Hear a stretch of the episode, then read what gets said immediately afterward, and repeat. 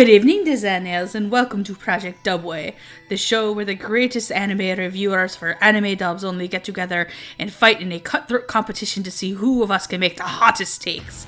I am your host, Zaiti Loom, and this week we have an unconventional dubbing challenge. Remember that your materials may consist of language and situations that are not suitable for all audiences, and that listeners' discretion is advised. Remember that you may use all of the spoilers for Smile Down the Runway, as well as any other anime, to make your perfect hot take.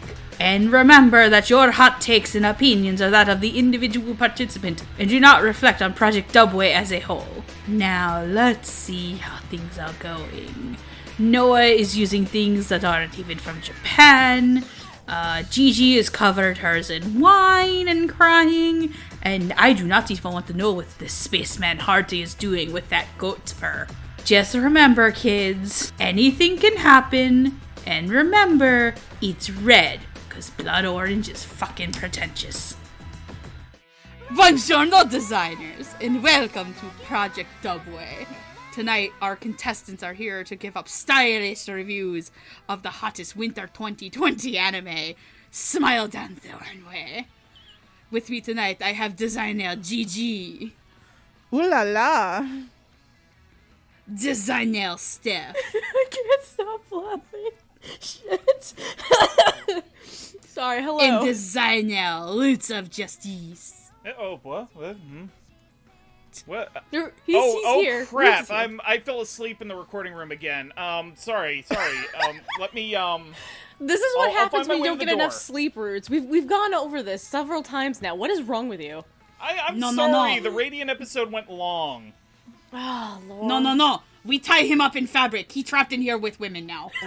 Oh, Uh, Ladies and I just got more interesting, boys and girls. wait, what what show are you guys covering? I almost said Project Make it work, girl. Come on. Special guest commentator Tim Curry. I almost just said special guest commentator Tim Curry when I meant to say Tim Gunn. Um, Your commentaries tonight will be judged by Nina Garcia and Michael Kors, so you better make it work. I want a purse. Um, No, no purses. Only, only scathing comments. You've watched enough Project Runway to know that Nina Garcia and Michael Kors will rip you a new asshole, this is true. and it's going to be the best part of the show. Wait, Uh, so Project Runway Apollo- references. Are we covering what I think we're covering? You missed that part when you were napping, you idiot. honey, I'm sorry to break it to you that, but you're the only person with a legal copy of Paradise Kiss, and that's not out of the jail yet. Ah, true. I have a legal Touche. copy of Paradise Kiss Wait, you, in the box. GG. Gigi? Oh What? no. Paradise Kiss Fist. What? He I wants own to it. fist He wants- bump you because you have Paradise Kiss. Yay. I own it too. So fist. I know. Paradise, That's Paradise Kiss Fist sounds like a really I bad thought- sexual. I thought you said. Paradise Kiss this, and I was like, what am I kissing? Obviously, your boyfriend, Itchy. He's not in this episode. Oh my god. Anyway. No, he's still in the dungeon with Andrew. but Andrew's now in special hell. We don't talk Oh. about Andrew. Hashtag Andrew is over party, because what did he do? No, Andrew no, no, no. is oh, dead to no, me. no, no. Okay, so this is the sequence of events currently. Andrew went villager hunting in Animal Crossing the other day. He passed on Diana, who Gigi wants. So apparently, Andrew is now dead to Gigi. But smiled on the runway, right? We watched it. He's called this show My Runway Academia, and now Gigi's like Andrew is canceled. Andrew. hashtag Andrew's Andrew over is party. over party. Make a trend. Let's go. Anyway, you know what's not over? Of okay, actually it is because the anime is only 12 episodes long, Sad but it's going to live on in our hearts and hopefully get a season 2. Please. Smile Down the Runway, which is a 2020 winter simul simuldub that started in winter and ended in August thanks to the human malware. That's the best. That's the nicest way to call this year. Thank you.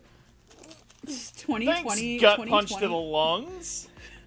Yay! 2020 is going to end with a hell mouth opening up under DC and swallowing the angry evil politicians. Ah, yes. Um, anyway, Anyway, the plot of Smile Down the Runway is as follows Chiyuki Fujito has a dream to be a Paris collection runway model. The problem is she's too short to be a model, and everyone around her tells her so. But no matter what they say, she won't give up. Her classmate, a poor student named Ikuto Tsumura, also has a dream to become a fashion designer. The two decide to combine their dreams and overcome the naysayers. Uh, what what we expected shoujo romance, what we got shonen battle anime as pertained to- Weird. I like it though. I'm okay Me with it. Oh no, this is like genuinely an anime that I think most people should actually watch. And I think that it got lost in the shuffle of this year being, you know, this fucking year. Right. Like th- th- th- like this show is so much fun. It does have a, a like it has a decent amount of like shonen tropes that you normally would see, but that doesn't freaking matter because like you switch it and the demographics a lot different, which is which is perfect. Also, episode 8 onward is literally targeted to kill your emotions. yes, oh, one hundred percent. Oh jeez. It's gut punch cent- city Um, in there. All we're gonna say is this uh, protect these children. Yes, They deserve Yes. the world. yes, they do. And if anything was to happen to any of them, I'd kill anybody, everybody in this room, and then myself. I can agree with that. I will go full Brooklyn Nine Nine on you. That's a lot. Hell yeah. Nine Nine. No, no. Uh, so to get started, so that we don't have to draw this out any longer than this is going to be, uh, let's get started really quickly on the cast and crew of this show. Starting off, obviously, with our directors and writers, as this is a full review of the 12 episode anime that was fully dubbed. We have no predictions. Um, we're just gonna get straight into it with our director, who is one Mr. Clifford Chapin, and our writers. Uh, the main writer of the series is Jessica Cavanagh, though episode two was written by uh, Yoongi Chang. Uh, Clifford Chapin, you would know as the director of Darwin's Game, Doctor Stone, and Human Lost. Uh, Jessica Cavanagh, you would know as the writer of Recovery of an MMO Junkie, Sakura Quest, and Gosick. And because I can't say your full name, and I'm really sorry, and I probably butchered it, uh, Yoongi you'll know as Wai Chang, who has written episodes, uh, who has written for shows such as uh, The Cautious Hero, The Hero is Overly Powered but Cautious, Hensuki, uh, which I can't remember, but something something Panty Cinderella, and Legend of the Galactic Heroes Die Neue These Season 2. And Yeah. and I know Kusabi. And of course, A Lady's Night Treasure, I know Kusabi. Is somebody eating something? No, I'm playing with the bag of pins and my cat just showed up. Oh, okay. I was like, what is that noise? I am so sorry, I forgot that I was recording. Also, hi, my cat's here. Hello, Yeah. Shinya.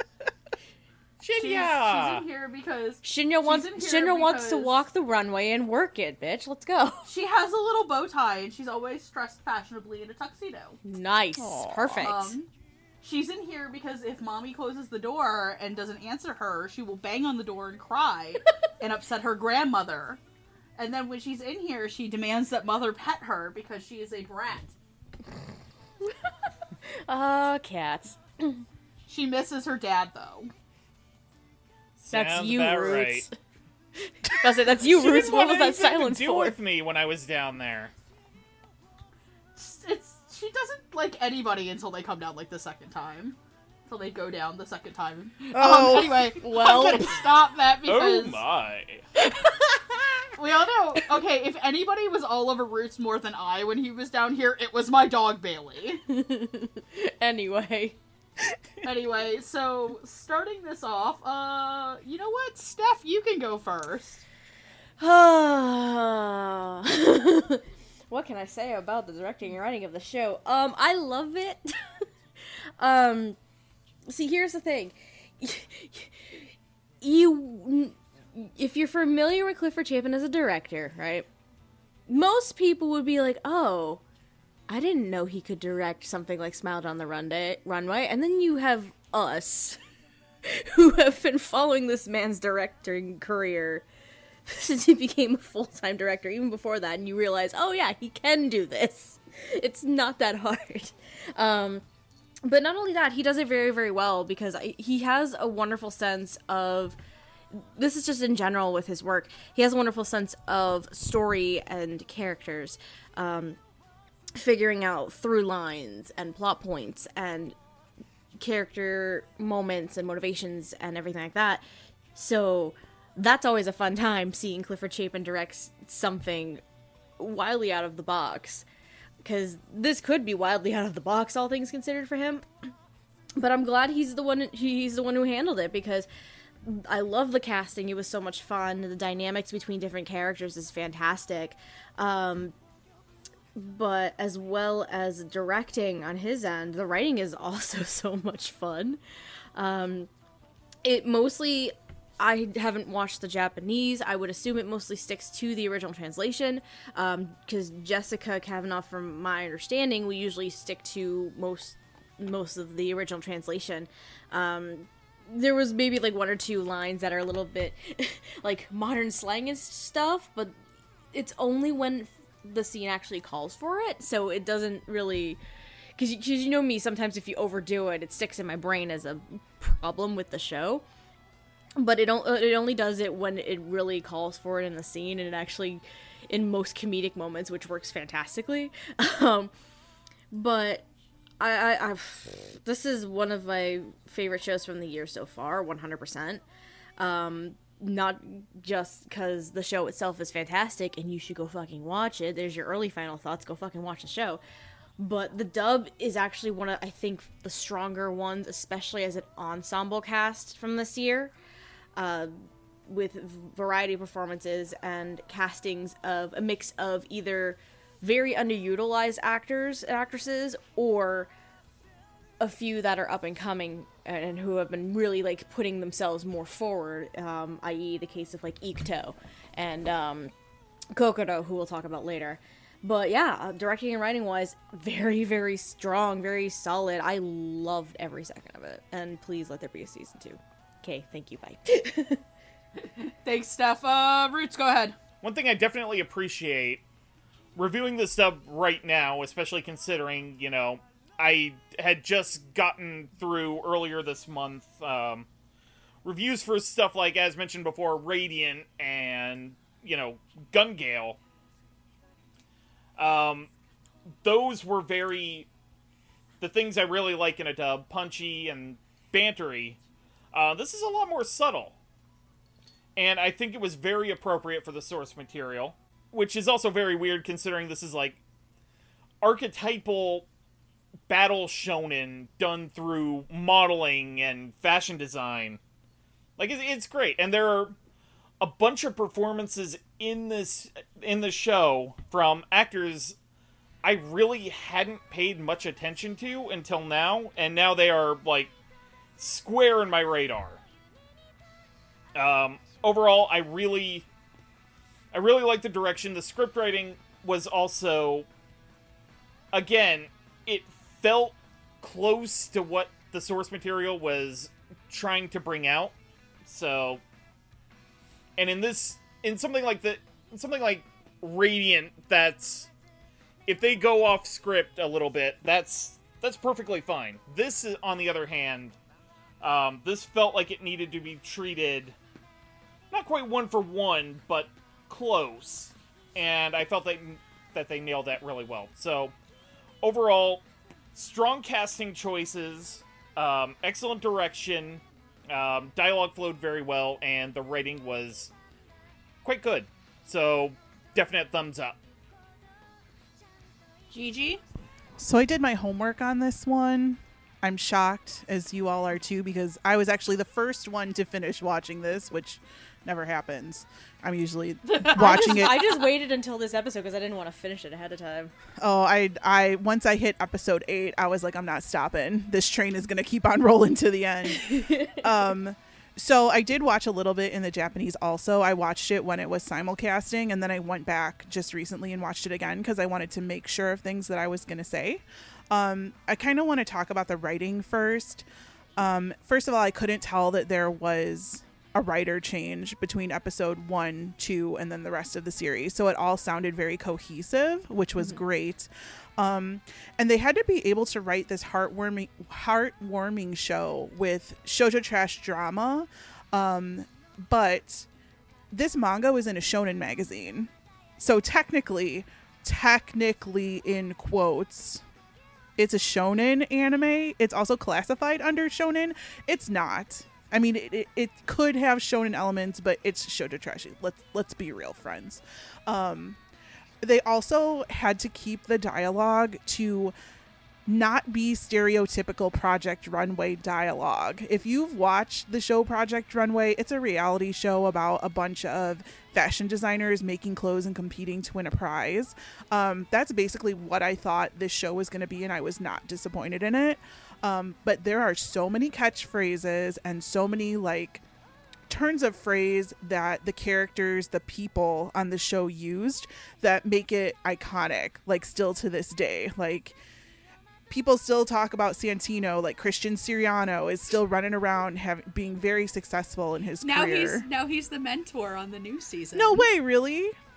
Yeah, Christian's Christian's the mentor on the new season, and he is like, he's not as warm as Tim, but he's he's great. Tim Gunn is like a legend. So I was kind of expecting something like that going into this anime with especially after I saw some of the characters and it didn't go that route and I was kind of grateful that it didn't because it's sh- it shied away from stereotypes of, you know, the kind of people who you would think after watching Project Runway would be in a show like this. So I really liked that.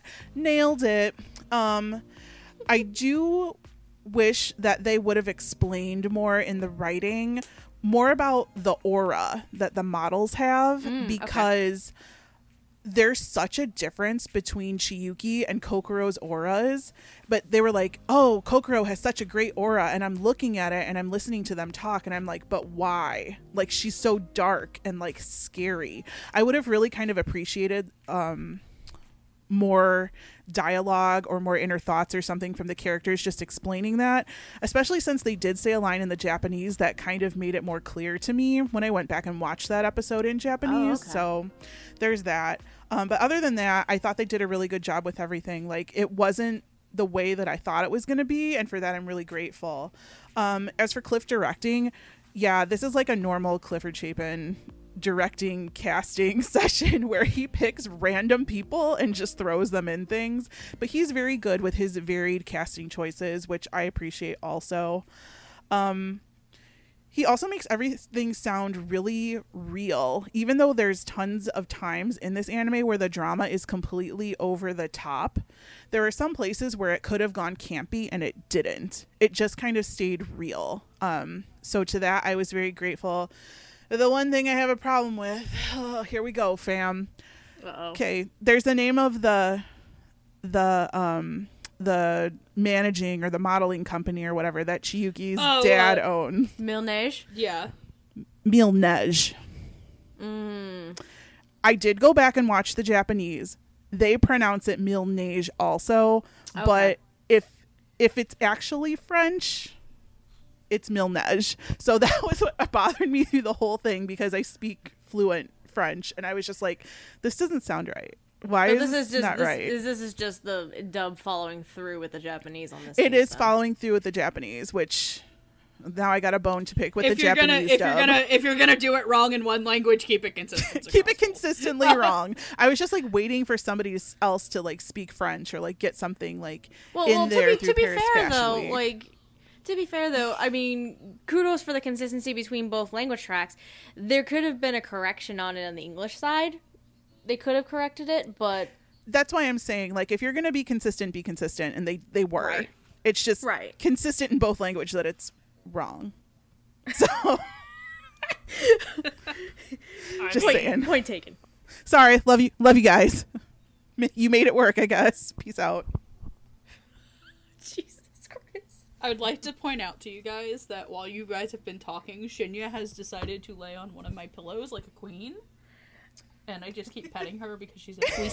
We stand Queen Shinya in this household. I have a picture of her, so whoever, if we can get Jackson to visually edit, I'll send her. I'll send a picture. Of her. Yes. absolutely majestic. So I watched, I think, the first couple of this in Japanese as it was starting because it was a show that when Funimation announced it, I was immediately like, "Fuck yes!" Now, this is a show I was really excited, and I did watch the first couple episodes in, in Japanese, and I I genuinely really liked the subcast a lot for this. I, I won't lie that Ikuto in Japanese is played by my favorite Seiyu, so if you one of my two favorite Seiyu, and if you know if you know me, you know that who my two favorite Seiyu are, and one of them is in this. Um, I think as a casting, a casting actually is there are a lot of people I see Cliff having used before, but there are also some that I didn't see him using as major characters before. And that I appreciate and I think that a lot of the the main characters in this, which I'd consider the the four main characters to be Chiyuki, Ikuto, uh, Ikuto uh, To, and Kokoro, are not always the first people that you would you would think of mm-hmm. when you come to shows like this. Obviously, I think out of the four main characters, if you were going by like there's what anime fans who are super into dubs and track everything and watch every show dubbed every season and and can pick up things No, and then there are the people who are more casual about dubs and they can't tell actors apart but if they've seen them on a big shonen show they'll be able to be like ooh, ooh i know that voice i know that voice um i think out of the main cast there's only one actor who's really like that All, I all think things a lot of considered, the if it's the one you're talking about, then yeah. you know exactly what i'm talking Yeah. about stuff um Recent stuff. I think the secondary cast of this is really well put together, and that's where I think a lot of the more well known actors are. There's maybe one performance in the whole show that I found to be relatively flat or not at the, the level of everybody else.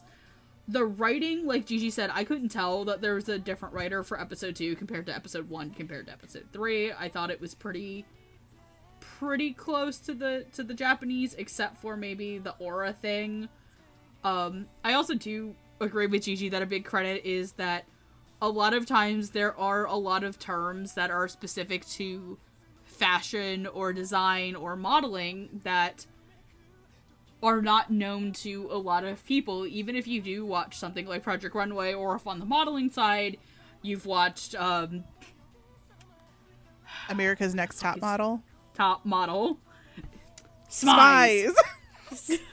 There we go. There's your Tyra call out. I was rooting for you. We were all rooting for you. Do you know how much this hurts me? See, if you ever want, there's um, there's a video by a, a YouTuber named Allison Pregler, who uh, everyone knows when she started out as uh, Obscurus Lupa. Mm. And she actually did a video called "The Top 10 Wildest Tyra Moments in America's Next Top Model," and it's fucking hilarious. God bless. I, I, I, I implore you to please watch Obscurus Lupa's video about that. Um, and just in general, America's Next Top Model is like a fucking wild show. It is more wild than Project Runway. I love it. It is absolutely bonkers. Um, like it is. It is a. Could we call it a Shoujo trash show? Yeah. Can we call America's Next Top Model Shoujo? Oh yeah, Why for sure. not? Especially when I they mean- added guys. Let's be real. It absolutely is. It's the American shoujo trash. Yes. Yeehaw shoujo trash. I've watched every season, and you can't say that about Project Runway. So I haven't. I don't think I've watched every Project Runway season, but I think I've watched almost every Top Chef season, and that's close enough. it's next on the list. All I'm saying is that I, I would die for Stephanie from Project Run, not Project Runway, from Top Chef New Orleans and All Stars 2. If you know who she is, she is basically, no offense, honey, she is basically like my celebrity crush. Is Stephanie from Project Runway. Also, Stan Melissa King from Top Chef. Um, sorry, Stephanie from Project. Fuck, you know what? We're moving on. Um. As she digs actually- the hole I- deeper. as I dig the hole deeper because I can't tell the difference between Top Chef and Project Runway, and Padma Lakshmi is gonna like pop out of my closet and smack me with a cast iron pan for it. Oh my god. But to be fair, I would want to be smacked by Padma Lakshmi. She's really hot. She's attractive. I thought we were moving on, Megan.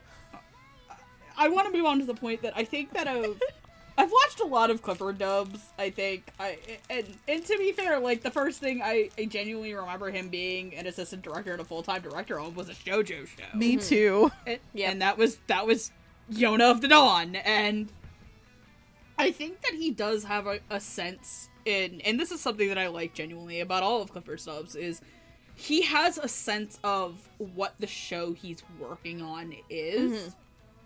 And like you can you can obviously see the level of care that he puts into things. Just go look at Doctor Stone that I I think is probably if you ask me objectively what I thought the best Clifford Chapin dub is, I'd probably say Doctor Stone Yeah. subjectively it, it it's kind of a toss up because I I when I finished this I genuinely thought like wow this is probably one of my favorite dubs that he's he's put together. Um there was just something about the the casting and the writing and just the the little just I, I think Roots kind of nailed it is there is something really subtle about this and and it ties into Gigi's points where it stayed a little more subtle and personally understated in moments because if it went over the top and campy, it would ruin the original source material and just the show's own very intricately put together emotional writing. And the one thing I appreciate about the show in general is that in the end, nothing went the way, everything went the way that I think it should have gone in the fashion world. But in your heart of hearts, it didn't go the way that you as a fan wanted. Correct. Yeah. Uh, it, it it's it, it's it's the old Batman. Uh, you're not the hero Gotham wants. You're the one it deserves. Uh, whatever. I can't ever get that fucking Batman quote right. Uh, No but one ever does. s- just just. Bat- now Batman, there's a man who needs some fashion sense. I, the fuck runs around dressed in a. Batman is just a really rich cosplayer beating people up. Batman's so- great. I love Batman. He wears fucking latex. That's why she loves He's a Batman. god. Are you excited for Edward Cullen wears latex and beats people? You up, have Gigi? no idea. I will I will I will fucking face COVID to go to the theater and see that movie. to be fair, I was also Team Jacob, so let that sink in. Anyway, let's move on to our first set of characters. These are essentially just um, supporting characters that are in and around the fashion industry and and kind of things going on. There, they are Sarah, who is Japan's top model slash television personality slash probably an eventual VTuber on Hololive. Uh, that's just a personal headcanon of mine. Jesus. Uh, there is Fumio Nimura. She is a new uh, magazine editor who doesn't really, at the beginning, want to be in the fashion department. She would rather be in the literature department. She sees herself as unstylish, and she doesn't really like the fashion world because, in her mind, there are not clothes made for short people and people like her. Until she sees Chiyuki walk at a fashion show where she becomes enamored with her and kind of is her like number one secret cheerleader, even though they have never met and, they don't ever meet the entire show. They never they have one phone conversation. Read That's the it. manga. Make it physical, Kodansha! Let's go. Uh, and then there is Shoko Takawoka. She is the headmaster of the Geika uh, Fashion School. She is basically like everyone's fashion grandma, and she's rooting for Ikuto and is basically like his cardi. She's basically his Cinderella fairy godmother. Really? Yes. She like 100% she would just be the fairy godmother in Cinderella. Um playing Sarah is Madeline Morris, playing Fumio is Emi Lo, and playing Shoko is Lucy Christian. Madeline Morris you'll know as characters such as Midori in After School Dice Club, Inka, uh what the fuck is that last name? Kasugatani. Um, yeah, Inka Kasugatani in Fire Force, and of course, uh, the woman, the myth, the legend, uh, Frederica Greenhill from Legend of the Galactic Heroes, Dinu Atessa. Emi Lo you'll know as Rocco uh, Yumiya in A Certain Scientific Railgun T, Asano Izumi in Kono Ototomare, and Organ in Demon Lord Retry. Lucy Christian, you'll know as Recovery Girl in My Hero Academia, the narrator in Okami-san and Her Seven Companions, and Asuna Kagurazaka in the Negima franchise. Uh, let's, uh, you know what? I feel like mixing things up this time, so Gigi can go first. All right, I'll make this super quick. Uh, Madeline Morris as Sarah. Um, I really like almost everything that, that Madeline Morris does. Um, she seemed very smooth in this, and I also thought she really embodied the character very well. Like, Sarah seemed very carefree, but at the same time, she has this kind of worldly air about her, and I feel that that came through in the voice acting, which was great. Um, as for Shoko Takaoka, um, so I was watching these episodes with the boyfriend and I was like, wow, that sounds like Lucy Christian putting on like a fake British queen accent. And he's like, that is Lucy Christian. I was like, are you serious? So at first, like, I couldn't. It sounded like her, but it didn't sound like her. It sounded like Lucy Christian trying to play a grandma. Or if you've ever seen Princess Tutu, I think. No, no, no, no. Wait, wait, wait. Okami-san and her seven companions, where she Yes. plays the narrator. Yes, she is. Sound Yes. sounds like this. Mm-hmm. Yeah, that's exactly why I put that there. I was like, oh, okay, that's fine. It it, it was good. It, Lucy Christian can't do anything bad ever. So I just like I just like why does it sound so affected? And he's like, well, she, she's supposed to be old. And I was like, oh yeah, I forget. Lucy Christian plays a lot of small girls. Um, and then finally, Fumio, right? Yeah. Um, by Emi Yes. Lo. Um, I don't know why, but this performance made me cry. Like I don't know why, but when she was crying, I was crying, and I was like, "Holy shit!" Um, I felt that the performance was really passionate, and that her voice sounded like, uh, what the fuck is it? Fumio was inspired by Chiyuki, um, and there were points where I feel like she's supposed to be like in a magazine like that's her job and she's supposed to be very professional and i felt like she let the passion overtake the professionalism which i thought was great because sometimes if you really love your job and you you know are so passionate about something you kind of have to let that leak a little bit no matter what anybody says you have to let the facade down so that is what i thought of these ladies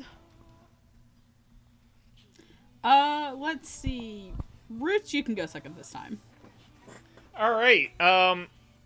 So lo and behold, I really like Madeline Morris's Sarah, um, and I particularly liked it because Madeline Morris is an actress playing a character in a show that is putting on an act. ooh You right. Um, you throughout Sarah's appearance in Smile Down the Runway, at least the season that we have, I don't know anything further in the manga. Um, almost everything you see of her, she's putting on a facade. Um, that is her her public persona. That is what she's, you know, the the bubbly, poppy. Um, I I picked up a lot about that on the um, on the episode where they were starting the um, the Geika Academy like the big fashion event. right, uh, because the festival. because Yeah, the because while um and- while Ikuto was doing research, the point was brought up that there's basically two sides to Sarah, essentially. Right. Um, and you really don't see the other side of Sarah, the sort of worldliness of her, Yeah. until the very end of the show.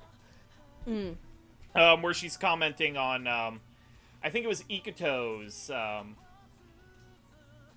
Yeah, it was it was Ikuto's line, right? It could be that, or um, when he when she was commenting on Kokoro specifically. You know what? remember, it might she have knows been Kokoro. Kokoro. Yeah, because she knows Kokoro from being a model. Yep. And she's like, you're. She's usually so cold and standoffish. Right. Like that to me was the only the only time you actually see the real Sarah come out in the course of the season. But I really like that. You know, Madeline Morris really did not only bring out sort of the the poppiness and the and sort of the bubblegum nature of Sarah's on-camera personality. Um, she also made it feel synthetic which I thought was really great. Um, and unfortunately, in the, the second half of the, the season, Um, she had equipment malfunction because they switched over to home recording. That's the speculation. It's not confirmed. I know where you're going with this. Well, That's no, she actually did say she had equipment problems. Did she really? Yeah. Yeah, she confirmed it on her Oh, Twitter. I thought it was just speculation. Yeah, so hopefully when they come around to the home video, that can sort of be touched up. It was definitely noticeable in the latter half. Okay. But o- overall, the performance itself was great. Um, I don't remember much of Emi Lo because I, I kind of watched this in weird chunks. Um, I do remember the um, the the fashion show where she was inspired, and all the hoops she jumped through to try and get in contact with uh, Chiyuki. Like that really stuck out for me. I I thought she did a great job. It's just she is probably not going to be very important until later. But I thought it was a good choice. And you know, I gotta say, I really like I really like old lady Lucy. I like that voice. I thought she did a really great job sort of making her boisterous and you know, it it does feel a little hokey at first, but then again, I'm also used to her as Recovery Girl, so this voice wasn't really a surprise for me. Um, but I, I thought she was able to really shine through despite, you know, like putting on this this heavy and different air to her. Like I she felt warm, she felt motherly. It was great. So, all in all, I liked all three of these. I'll be quick because I pretty much have the same thoughts on all three of these performances as Gigi and Roots do. Um, so Madeline Morris is very sweet, very. She does have this energy and exudes this charisma that Sarah just has to ha- have to possess, and I just loved every second of it. And um, it, it is also interesting the, the the connection of like Madeline is is acting as Sarah, who is acting as a personality of Sarah, basically. Um, and I was like, oh yeah, you're right. I I kind of forgot about that a little bit, but um, I love it. She just has this beautiful flow of like very positive and bright energy, and just exudes this charisma um, that you can can't just help but latch onto, and I really really enjoy that. Um, Emi Lo as Fumio. I like her. She's so cute and adorable and shy. And I also liked those early episodes with um, Yanagida's uh, fashion show, where she's just kind of down and like, I don't know about this. Like, how can someone like me really get involved in fashion and things like that? And then she just gets this dose of inspiration from Chiyuki, and it's just the sweetest and purest little thing in the world. I, I, I want more I want more good things for Fumio 100% and I want more good things for Emi Lo cuz weirdly enough in the past few days cuz I had I Uh, yeah, Emi Lo's uh, on the up and up. yeah Let's go with that. yeah. Like I watched um a show that I recently recorded. It'll come out probably long before this one um one of the anniversary episodes. And then and then I just- we started a show that just premiered the dubwise yesterday and even though it was small and that conversation is probably going to circle back around a little bit later on. But um, I do want to see Emi Lo in more things. She's just such a fun presence, and I think she can contribute so much. And I'm curious to know um, what more she can do. and the fact that I looked at the listing and Megan purposefully, I knew this was on purpose. She purposefully put the narrator from Okami-san under Lucy Christian's name. As if that isn't also one of my favorite anime. also true. But then it's like, oh shit, Shoko is the narrator from Okami-san and her seven companions, like hands down. This is basically the same voice, uh, at least tone-wise, uh, from Okami-san that uh, Lucy is channeling here for Shoko. But I still love it so much because she's just such a sweet, supportive, like I don't know, grandmotherly is the term. At least a bit more of a maternal figure of sorts, like a guiding hand to all of the students, though specifically to Ikuto. And can I just say it was just the sweetest thing where she comes up to Ikuto at the end and is like, "Here, have an application for the school." And I'm like, "Yay!" so cute. But no, um Lucy has a fantastic energy to her, very boisterous as Roots described it. Um but it's not hammy it's not over the top it's the for me it seemed like the right amount for this kind of character and you just can't help but fall in love with it i'm done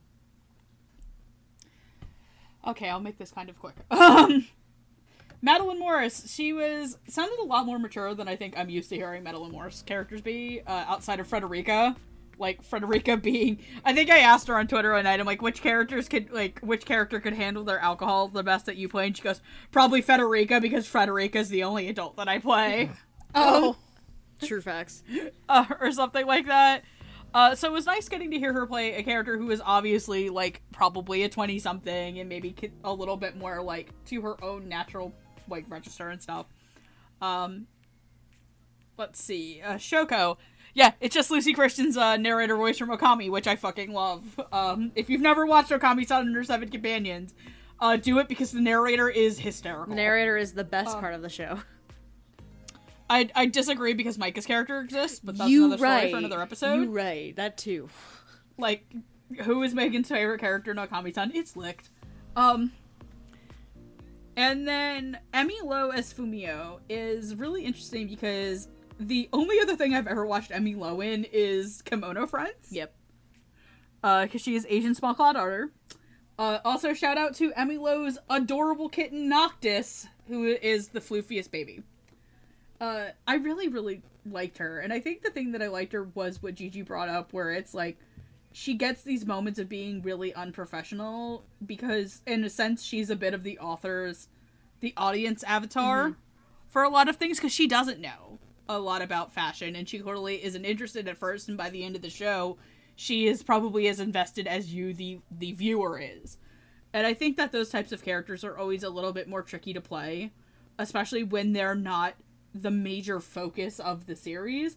Because there are a lot of times where you don't see Fumio for a lot, but when she pops up, she's there to kind of explain things and be the person who's questioning things because obviously she's new to this and that's kind of the show's way of doing of using that introduction and I think Emi gets to gets to bridge that in a way that is really promising.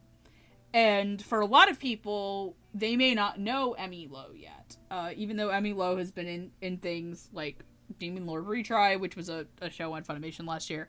Uh, she's in the Love Live Sunshine movie, but I'm not saying it's who because that is spoilers for that movie, and I don't want to ruin that for people. Slash B, I only know what it is because somebody spoiled it for me. Uh, and she's in she's in stuff from this year like Railgun, which is a pretty big a pretty big franchise. And obviously she's in a dub that started as of the time of this recording yesterday, but we're not saying the name of, mostly because I'm doing an episode on that and I want to save my thoughts for that. I've never heard her before. So, so there we go. Gigi literally has never heard her before. so obviously she's somebody if you're if you liked Smile Down the Runway and you like the performance of that character, she's somebody who maybe you want to keep your ears tuned in for. Uh, let's move from the fashion observers to the fashion some fashion makers. There is Hajime Yamagita Yanagita, who is a fashion designer who worked at Mille Neige and branched off to make his own line. He is essentially overworked, wants to die, hates everything, and eventually by the end of the show he gets picked up by um uh uh aphrodite not i think Aphrodite. Yeah. Thank you. Ah, so the the- millennial experience. Yes. Jesus Christ. Christ. There we go. Uh, but he is kind of Ikuto's grumpy old mentor character. Like, Ikuto gets sent to his place and he immediately tells Ikuto to do something. Ikuto fucks up, he tries to run him out. Uh, he also goes through everybody's uh, disaster day doing his first show. There is Ryunosuke Ada, who is a student, a second year student at Geika, who specializes in men's fashion, but he tries to get into the Gekas festival through women's fashion. Uh, he's kind of an antagonistic little asshole, and his other and his friend is Kaoru Kizuki, a up and coming fashion desi- another student at Geika, who essentially goes to Yanagita's fashion show and becomes pretty much Ikuto's one-sided rival because she hates him because he decided to help out where she froze up and couldn't. Uh, she also works with Leather, making her the most metal character in the show. Hell yeah. She's also got like probably one of the coolest side character designs too. She's like got a shaved head and like wears one earring. I love her. she is aesthetic. Uh, playing Hajime Yanagita is John Burgmeier. Playing uh, Ryunosuke Eda is Nazeeh Tarsha. And playing Kaoru Kizaki is Elizabeth Maxwell. John Burgmeier, you'll know as characters such as Shigure Soma in both Fruits Basket animes, Hajime Shibata in Hellgirl, and Eyes Rutherford in Spiral. Uh, Nazeeh Tarsha, you'll know as Hikaru Shibiyama in the Junji Ito collection, Renee Laurent in Code Geass Akito the Exiled, and Raihan in Pokemon Twilight Wings. And if you've never seen Raihan, he is basically Megan's he is Megan's Pokemon husband. um, I love Raihan. He's a thought. You like the dra- you like the Dragon Boy. Have you seen him? Yes. He just keeps taking selfies. He's adorable. I love him. He's great. He's also he's also married to Leon. Don't tell anybody. Um, uh, Elizabeth Maxwell, you'll know as Miko Koenji in anime Gataris, Lisa in Fire Force, and Victorious in Show by Rock season two. Uh, let's mix things up again and start off with Roots. Guess I'll start with John Burgmeier. Um, I just love his chaotic, tired energy. Like he is just he never knows if he wants to smack someone or hug him. And it, it's just absolutely He's just a lovable grump. Like in that kind of in that kind of Gordon Ramsay esque. Like, you can tell he cares, but he's got to be an asshole about it. Like one of the one of the weirdest things is seeing like the Gordon Ramsay kids show where he's just this gentle and encouraging mentor. And then you go to Hell's Kitchen and he's just like berating people. like that I it feels like that was the aesthetic um John Burgmeier was going for and I I absolutely adore it. Um on to the little gremlin duo. Uh Nazeeh is an actor I've been I have my eye on for a different show for like a one-off character because I thought that was cool. I don't know if we're doing an episode on it, so I'm not to say anything. But it was it was recent, like this this season in which we're recording. He plays the little shit gremlin really well in this. Like I got to say. Like he I love the last episode. Um particularly with him and Elizabeth Maxwell just like did we just suddenly become friends with this guy? Yep. To uh to Ikuto. Like they spend the whole second half of the show trying to take him down in the uh in the fashion festival.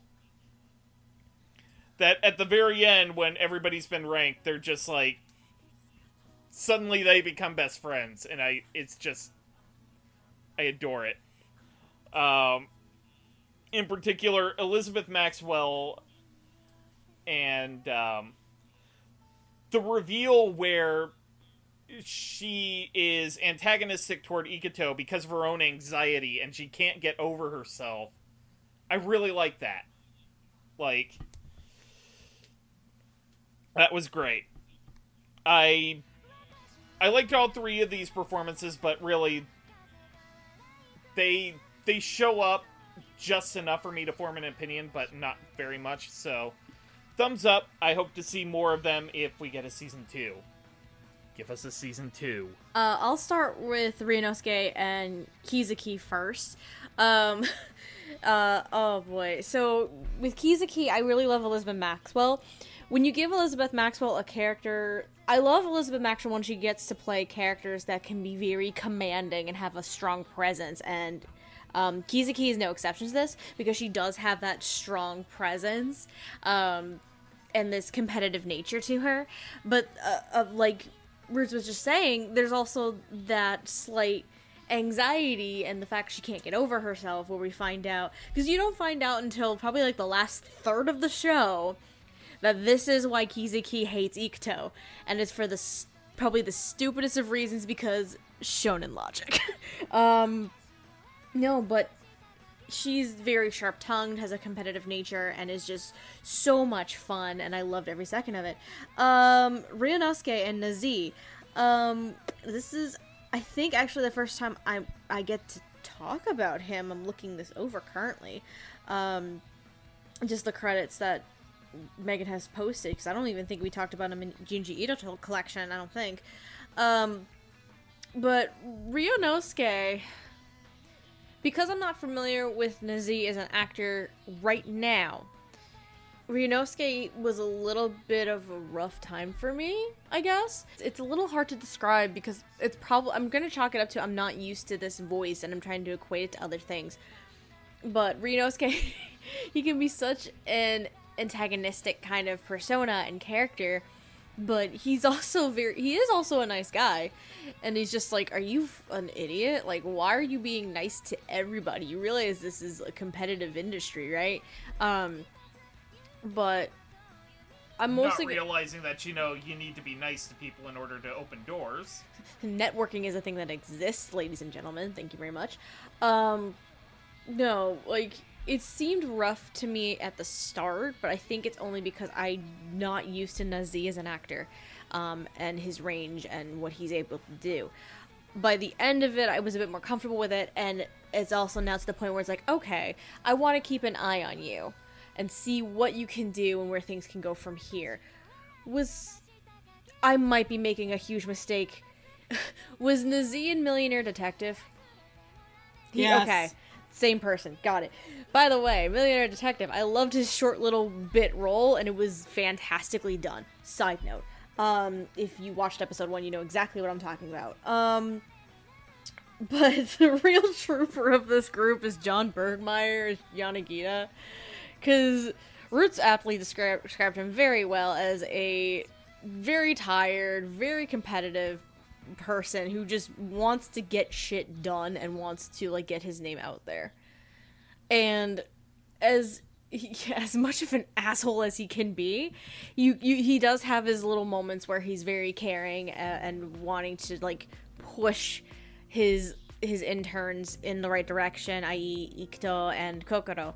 Um, like he has those little moments. I, I like the little moment at the end where he just texts um Ikuto and is like, "Come to work next Saturday, be there." After he supposedly had quit and all this fun stuff, but um, I like John's personality with this role. Um, it's a tone that's Megan might either agree or punch me in the face. It's similar to Shigure to an extent, but a bit more dickish. It is a little bit. a little bit more dickish um, than Shigure. Which is saying a lot about Shigure. One hundred percent. Um, but I really enjoy it. I like. Uh, he, he's very, very, very brutal of a character. Very brutal, honest, um, no nonsense, and as a taste of what the industry is actually like for up and coming fashion designers, he's probably the perfect mentor for Ikuto, if anything. So I enjoyed every second of John's performance. But all three of these roles are great, with the small rough of exception of Nazeeh, but I'm going to chalk that up to me not knowing him as an actor quite yet, um, and this being one of my first outings with him. Uh, Gigi. Uh, so I'll uh, go exactly opposite to what Stephanie just said. Um, let, let's talk about our good buddy Ryunosuke, our new friend Nazeeh. Hello, welcome to Dub Talk. oh no, here we go. So okay, We haven't had one of these in a while. I know I really like this, and I don't know why. I I don't know. I can't tell you why, except for one thing that I will say in about a second. Um, it sounded normal, but he was still like really over the top in everything, which I enjoyed because this was he was a part of it where he was actually like one of the contestants on Project Runway who was like freaking out over stuff. And then when he didn't get chosen, he was like, "Well, I got to do this to be in, so I'll just do this to get my name out there or whatever." The networking comes in and you know how it goes. Um in his voice nuance, he reminds me of Alejandro Saab Really? Oh, wow. there's some little thing in his voice that reminds me of Alejandro's voice that where I can pick out his characters now. So now I'm going to get confused except for the fact that I haven't heard Alejandro in a new dub in a hot fucking minute. Where are you? I know you're in California. But I miss you. You cinnamon roll. Jeez. I miss you in He had anime. a he had a one off role in um Millionaire Detective in episode one. I haven't watched it yet.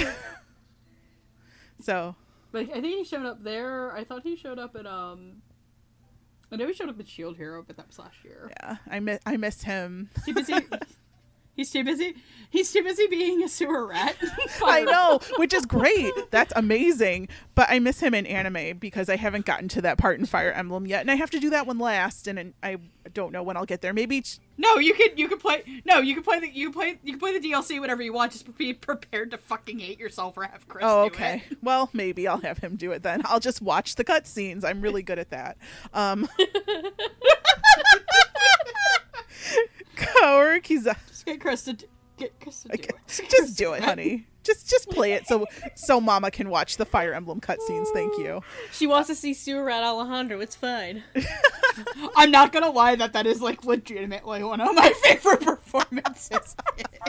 anyway, um, Kaoru Kizaki, Elizabeth Maxwell. Um, this girl is the epitome epitome of please step on me along with like all of the adult women except for what's his face's mom in this show and i fucking love it. The please step on me lady is my aesthetic. I'm all about yes, this. girl.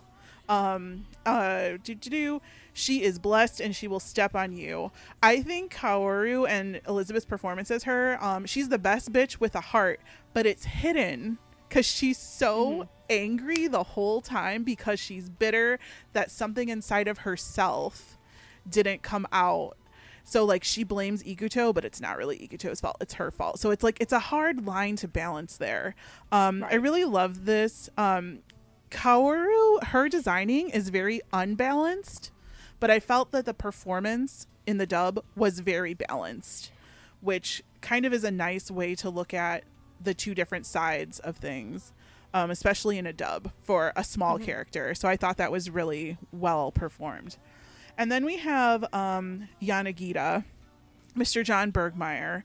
Um, I don't know who this is. So um, I was very happy that his performance did not bend to a stereotype because of all the characters except for maybe Toe. I felt that this one could have bent the most to a stereotype that may have offended some people. Um, and I really appreciate that choice that was made. Uh, it was very alpha male, and I'm going to use like commu levels without being like, please let me step on you, commu. So I felt like alpha, but like down a couple levels. Like he's not going to step on you, but he just might like kick you a little bit. It's fine. Um, I really liked the performance. And like I said, I'm really glad that it didn't bend to a stereotype, which I don't know if that's direction or the way that the character flowed or just the choices in the booth, but whatever it was, um, I thought it was a really good job. Because, like I said, it could have gone in a totally different direction. From the very first shot that you see this character, you're thinking, this is not the voice that I expect coming out of his mouth. And I'm glad that John Burgmeier had that kind of voice and had the performance that he did in order to flesh out this character more and make him more three dimensional. Gigi, have I mentioned that I love you and I fucking miss you? I miss you guys too. we have we're, talking about guys we're talking about two fucking characters, and the words "please step on me" were used in some form or fashion. I fucking I want to say that in I I would like to point out that in the Japanese that I I need to look this up really quick. Thank God I've He's, googled he's smiled on played the by runway so many Junichi Suwabe. times. I know. I was like, yeah, I know Yanagita Suwabe. He's Ren Jinguji, which is actually more of the stereotype than the English voice was. So, I mean, I'll take it because it's Junichi Suwabe, but, you know, I did my "Yes, homework. Thank you. You're like, thank you. Me going back to watch English I was like- movies to watch the is Jap- going into fashion now. It's great. Oh, god bless. when does Yana when does Yanagita stand on the roof and play the saxophone? That's episode 13. That's in the OVA. That's the Yanagita's just like oh, poor Root is poor Root is here like I fucking own all of Udaprade. Oh my god, I the best the best checks we ever got in group chat was Roots being like, My dad just asked what Utapri is because it's on our family's Plex server. But what was the description? Oh god, what did I describe it as? Um I had to describe male idols to him. Uh huh. That was fun. Nazeeh is again an actor I'm not familiar with, even though I've watched Code Geass Akito the Exiled. It's the best part of Code Geass. Fuck you, fight me. I mean, Um, not wrong. Wrong. GG is over party is coming. No I'm kidding. Oh my god, my be- hashtag. My brand. You could never be. my brand. you could never be over, baby. Oh, oh yes. Oh yes. Uh, so I was actually kind of pleasantly surprised. It was mostly because I could not for the life of me figure out who the fuck was playing Rinosuke. But I, I, I liked him. Gigi's right. He does sound like he would just be coming off an episode of Project Runway where he got eliminated for not following the directions. Um, he also has this moment of, of you can't eliminate me, I'm eliminating myself. and he just fucking quits. And then I love when he gets super pissed at Toe. Because Toe's like, I don't fucking want you on my team, you suck. And he's like, bitch! And and then Ikuto's like, hey buddy, I heard you need a team. I don't want to be on your fucking team either. Okay. that Um, was the best. That was great. I want to be in your fucking team. Okay. Uh, and I really like the way that he balanced off of Kaoru, who is Elizabeth Maxwell, who I also could not tell this was Elizabeth Maxwell. I had to look that up. Um, Elizabeth does a really great job. I think that she she really holds it kind of all together. I think that she's got a a she's got a bitchy attitude, but she is not a bitch. Mm. If you know what I mean. Yes. Like there's this the stereotypical catty mean girl, and then there is the the anger and bitchiness of somebody who is immensely focused on the project and hates themselves for being insecure about their passions and that they want to go far. And I I really think that it's it's kind of funny that the show goes out of its way to compare her about how much she kind of is de- leaning on Yanagita's designs, where I feel like Elizabeth and John Burgmeier both had very similar performances they they acted very their characters acted almost very similar to each other because it's very clear that she is in many ways shaped by Yanagita's attitudes. And and John as Yanagita has a lot of fun. I couldn't believe it was him at first, and then I kind of started hearing a lot of uh he's a more to me he's a more angry uh Seishin from Shiki. Mm. Yep. I. Yep. That's what that's what I heard, not Shigure, more Seishin. Yep. I hear which, that now too. uh, God, I hate that Shiki's out of print, so I can't like refer. To just go, please watch the but Shiki. Also, B, it's a perfect spooky month anime. yes. Um, I really, I really enjoyed it. Uh, I think of uh, between. We're not talking about his character because unfortunately that character doesn't show up a lot. Uh, Chris Wehkamp as uh, dad. Yeah. Um, I think he was a little bit more gruff than him, and a little like, and, and and it's good, even though he's younger. But it's clearly more also be that this guy is just very high strung, even if he doesn't show it. And I really like the way that he has this kind of curt way. John has this kind of curt way of speaking as Yanagita. Uh, when he's talking about the people who works for him, because he never calls any of them by their actual name. That's the best. He he calls Ikuto Bob. I think he calls Toe Silver, and he calls Kokoro the tall one. Yep. And and to me, I think some of the best comedy just comes between how like soft and scared Kokoro is having to deal with this fucker. just like you're just like Kokoro, please just kick him like a giraffe and leave. Um, You're you're a big girl. You can do this. just kick him in the nuts. just kick him in the nuts and get out of there.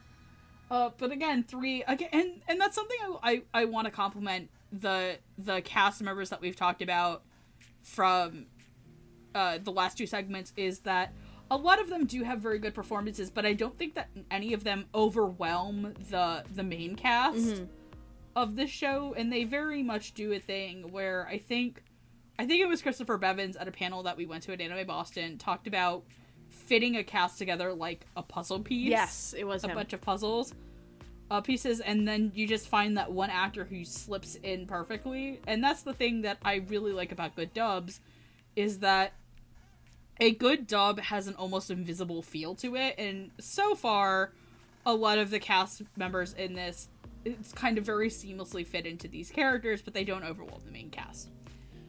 So let's move on from the fashion world to the not so fashion world, but the people who inspired Ikuto. Let's talk about the ladies of the Tsumura family.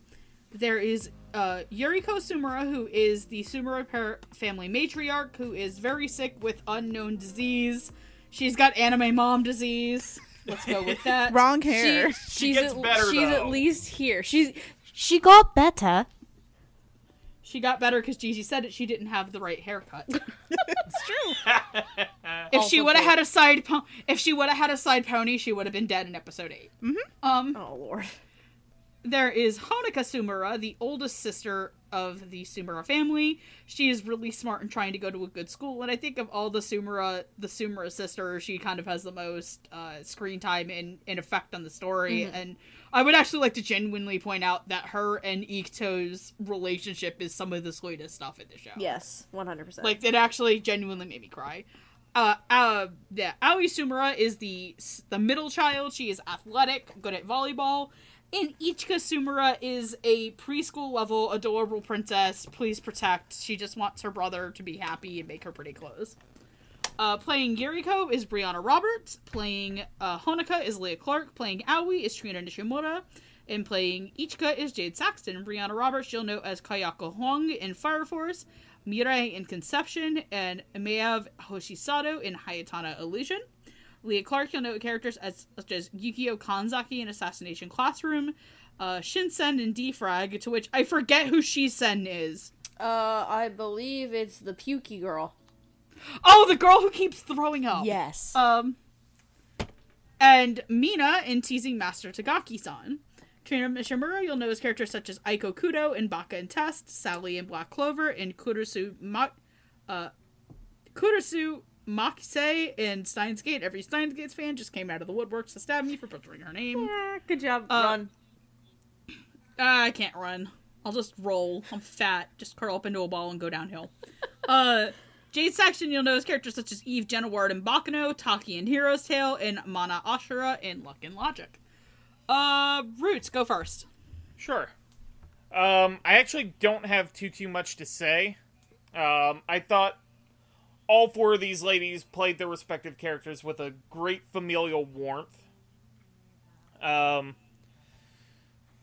like Jade was really cute as the youngest. Um, Trina did the really sporty athletic sister really well. Um, and Brianna Roberts did the um, did the sickly mom also really well, and the um, when she shows up for the fashion festival for Ikuto's set, um, that was also really like when she called out to him. I I shed a bit of a tear.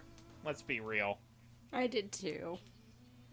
Um, but I think the real winner here is Leah Clark. I thought she got a really great emotional arc out of her story and her interactions with Ikuto. Um,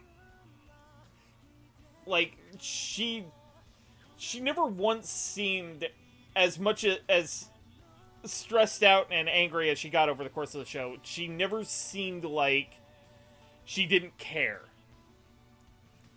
Um, she wanted to see Ikuto succeed as much as Ikuto does. Uh, and it really frustrated her every time he would give something up in order to. And, and a lot of the times it, it wasn't even like.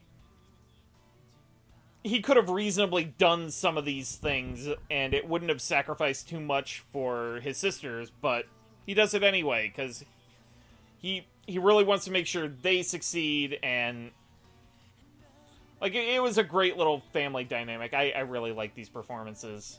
I'm gonna start with Trina and Jade because the two of them they don't have as much uh, involvement or to do in the story uh, um, that Leah and Brianna have. So I'll start with the two of them. They are both very precious. Jade is a precious cinnamon roll, too good and pure for this earth. This child must be protected at all times, and I want her to grow to be a beautiful, beautiful, pretty princess. Ikuto make her a princess. Remember, she's supposed to be, what was it, Cinderella in her school's little play that they were doing. Um, side note, make her a princess, Ikuto. Do it. She's a precious small bean. She's so precious. Bush protect. Um, Trina is fun as more of like the sporty kind of like tomboy, um, but she actually has a tiny little bit in episode ten as well during Ikuto's show, um, because I really loved Ikuto's show because it pulled together so many little things that are like little nods to his family, and it's the sweetest thing. Um, with Aoi's being the color blue because she loves the color blue so much, um, and that little bit was precious. Uh, but Trina does very well with the wonderful tomboyish middle child sister. Um, Leah, I also really liked. Um, Leah and Brianna actually have notes for compared to the other two. Um, Leah has such a kind heart, um, but that also wants others to strive for their own goals. Like Roots was saying, there's a point fairly early on in the show where Ikuto is putting his family first instead of his dreams, and that kind of really upsets um, Honoka. Um, wow, Honoka very much. Um, to the point where the two of them end up in a fight, and she doesn't talk to him for for a little while. But Hon- uh, Honoka is such she's such a sweet, kind person, wanting the best for everybody. She's very selfless uh, in that regard. She wants the best for everybody else but her own, which explains Ikuto's personality in a nutshell as well. Family genetics. Um, but I loved Leah's portrayal of it. And oh man, episode 8 did give you a little bit of a gut punch when Ikuto goes to the hospital um, to find Honoka and she's just upset and crying and all upset and it's just uh breaks my heart. Leah does it very well. And brianna roberts speaking of episode 8 i really loved her performance in that episode in particular. I thought it was absolutely beautiful especially the part where she's narrating the note that she wrote to her kids. Um, that was very heartfelt and beautiful and i just loved every second of it. The first time i watched it i did cry a little bit during it um, when andrew watched it with me because before before um, production was halted on the dub he only watched up till through episode five. I watched i had already watched episode eight by that point. So when he watched it with me he started crying a little bit too. Um, and I just loved it. It was such a beautiful scene and a beautiful moment for Brianna, and I think that's the highlight, one of the highlights, I should say, of um, Yuriko as a character. The other one being what Roots already described towards the end during Ikuto's showcase, where she just sh- like calls out to him and starts crying. And again, I also cried during that. Um, Brianna Roberts is not a name that I know very well, um, but I would love to see her doing much more things and being more beautiful, precious mother characters. I think I think that'd be fantastic. Um, I'm trying to remember who she was in Fire Force. I think she's one of the other fire captains, if I'm correct. She's uh the captain of I think Company Six, who is the medical one. okay. Yep, I think that's it. Yeah, she's the the head of the medical team. Got it. Yep, now I remember. But um, I would love to see Brianna in more things. But in general, the whole family is just so wonderful and supportive, and they balance each other very, very well. And I loved every second of it. All right, Gigi, go for it. Why do I always have to be the bitch? Oh no! Why why is it always me? It's not that you're being the bitch. I'm just sensing you have to be a little critical, is all. well, let's start with people who I don't have a lot to say about. Um, poor Jade Saxton suffers from the most stilted dialogue in this entire show. To be fair, it's also stilted in the Japanese. This poor girl, but she still is super cute as little Ichika. But wow, her dialogue is just woof. Um, Trina Nishimura, she doesn't say a lot. This is my character type. It was very downplayed, which I enjoyed because it it's a nice contrast from like the sporty type who usually will just yell a lot. So I enjoyed that. Um, Leah Clark as Honoka. Um, this is a hard character. She has to be level headed because she's supposed to be very, very smart. Um, but she's really emotional. And sometimes she has to get a little bratty, like when she's fighting with uh, Ikuto. And uh, let me tell you, I was the one who watched this first, and I said, "Wait, everyone, until you get to episode eight, when the the tears will fall and they will not stop until the end of the anime." Because from then on, like I was just a hot train wreck mess, could not stop crying. Um, that's what happened when I watched Nana, but Nana's forty seven episodes, so I won't tell you where I started and stopped there. That's a little embarrassing. Oh no. Um, Nana's also my favorite anime of all time. I like the train wreck crying. Um, when Honoka was having her meltdown, um, I believed it. I believed that Leah Clark was like losing her mind in the most horrible way possible, which is great voice acting. Like, it's very hard if you're not actually crying and losing your shit to sound like you're crying in a believable manner. And this did. And then we have the mom.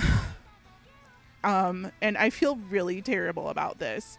Um, I just wrote a sad face.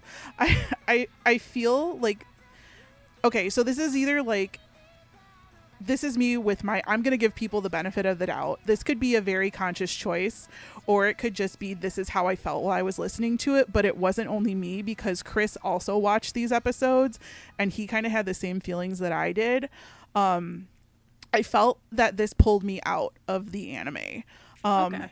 And I I know she's trying to be a mom, but I did not feel any emotion from her until Ikuto's fashion show at the end. That's when I felt it, and I felt that that's where um, Yuriko hit her stride. And that's where I heard the emotion behind the voice was at the very end, and it sucks that it took the whole series for it to get there. Now, I will say, if this is a conscious choice to not let her children know how sick she actually is by faking it the whole time, then that's a friggin' brilliant choice. Like, because I was just like, why does this not sound right? Like, just in my ear. And then Chris was watching it and he was like, yeah, this is kind of weird. And I was like, then in episode eight, you learn that she's sicker than she lets on. So I was like, well, is it a thing where it doesn't sound right because she's completely faking it to try and make herself sound well, but she literally can't sound well enough because she's so sick? Like, this is where my brain is like, maybe it is a conscious choice. I, but like I said, I couldn't, I couldn't feel the emotion until the very end. If that was a conscious choice, Jesus Christ, Brianna Roberts is is really great at this, but I just I don't I don't know. I honestly like and I feel really bad. I I, feel really bad saying that it, it took me out. But every time like I just I was like that it sounded like I know everybody's recording from home, but it sounded like literally like if you're watching a movie when you can tell a line is added in post hmm.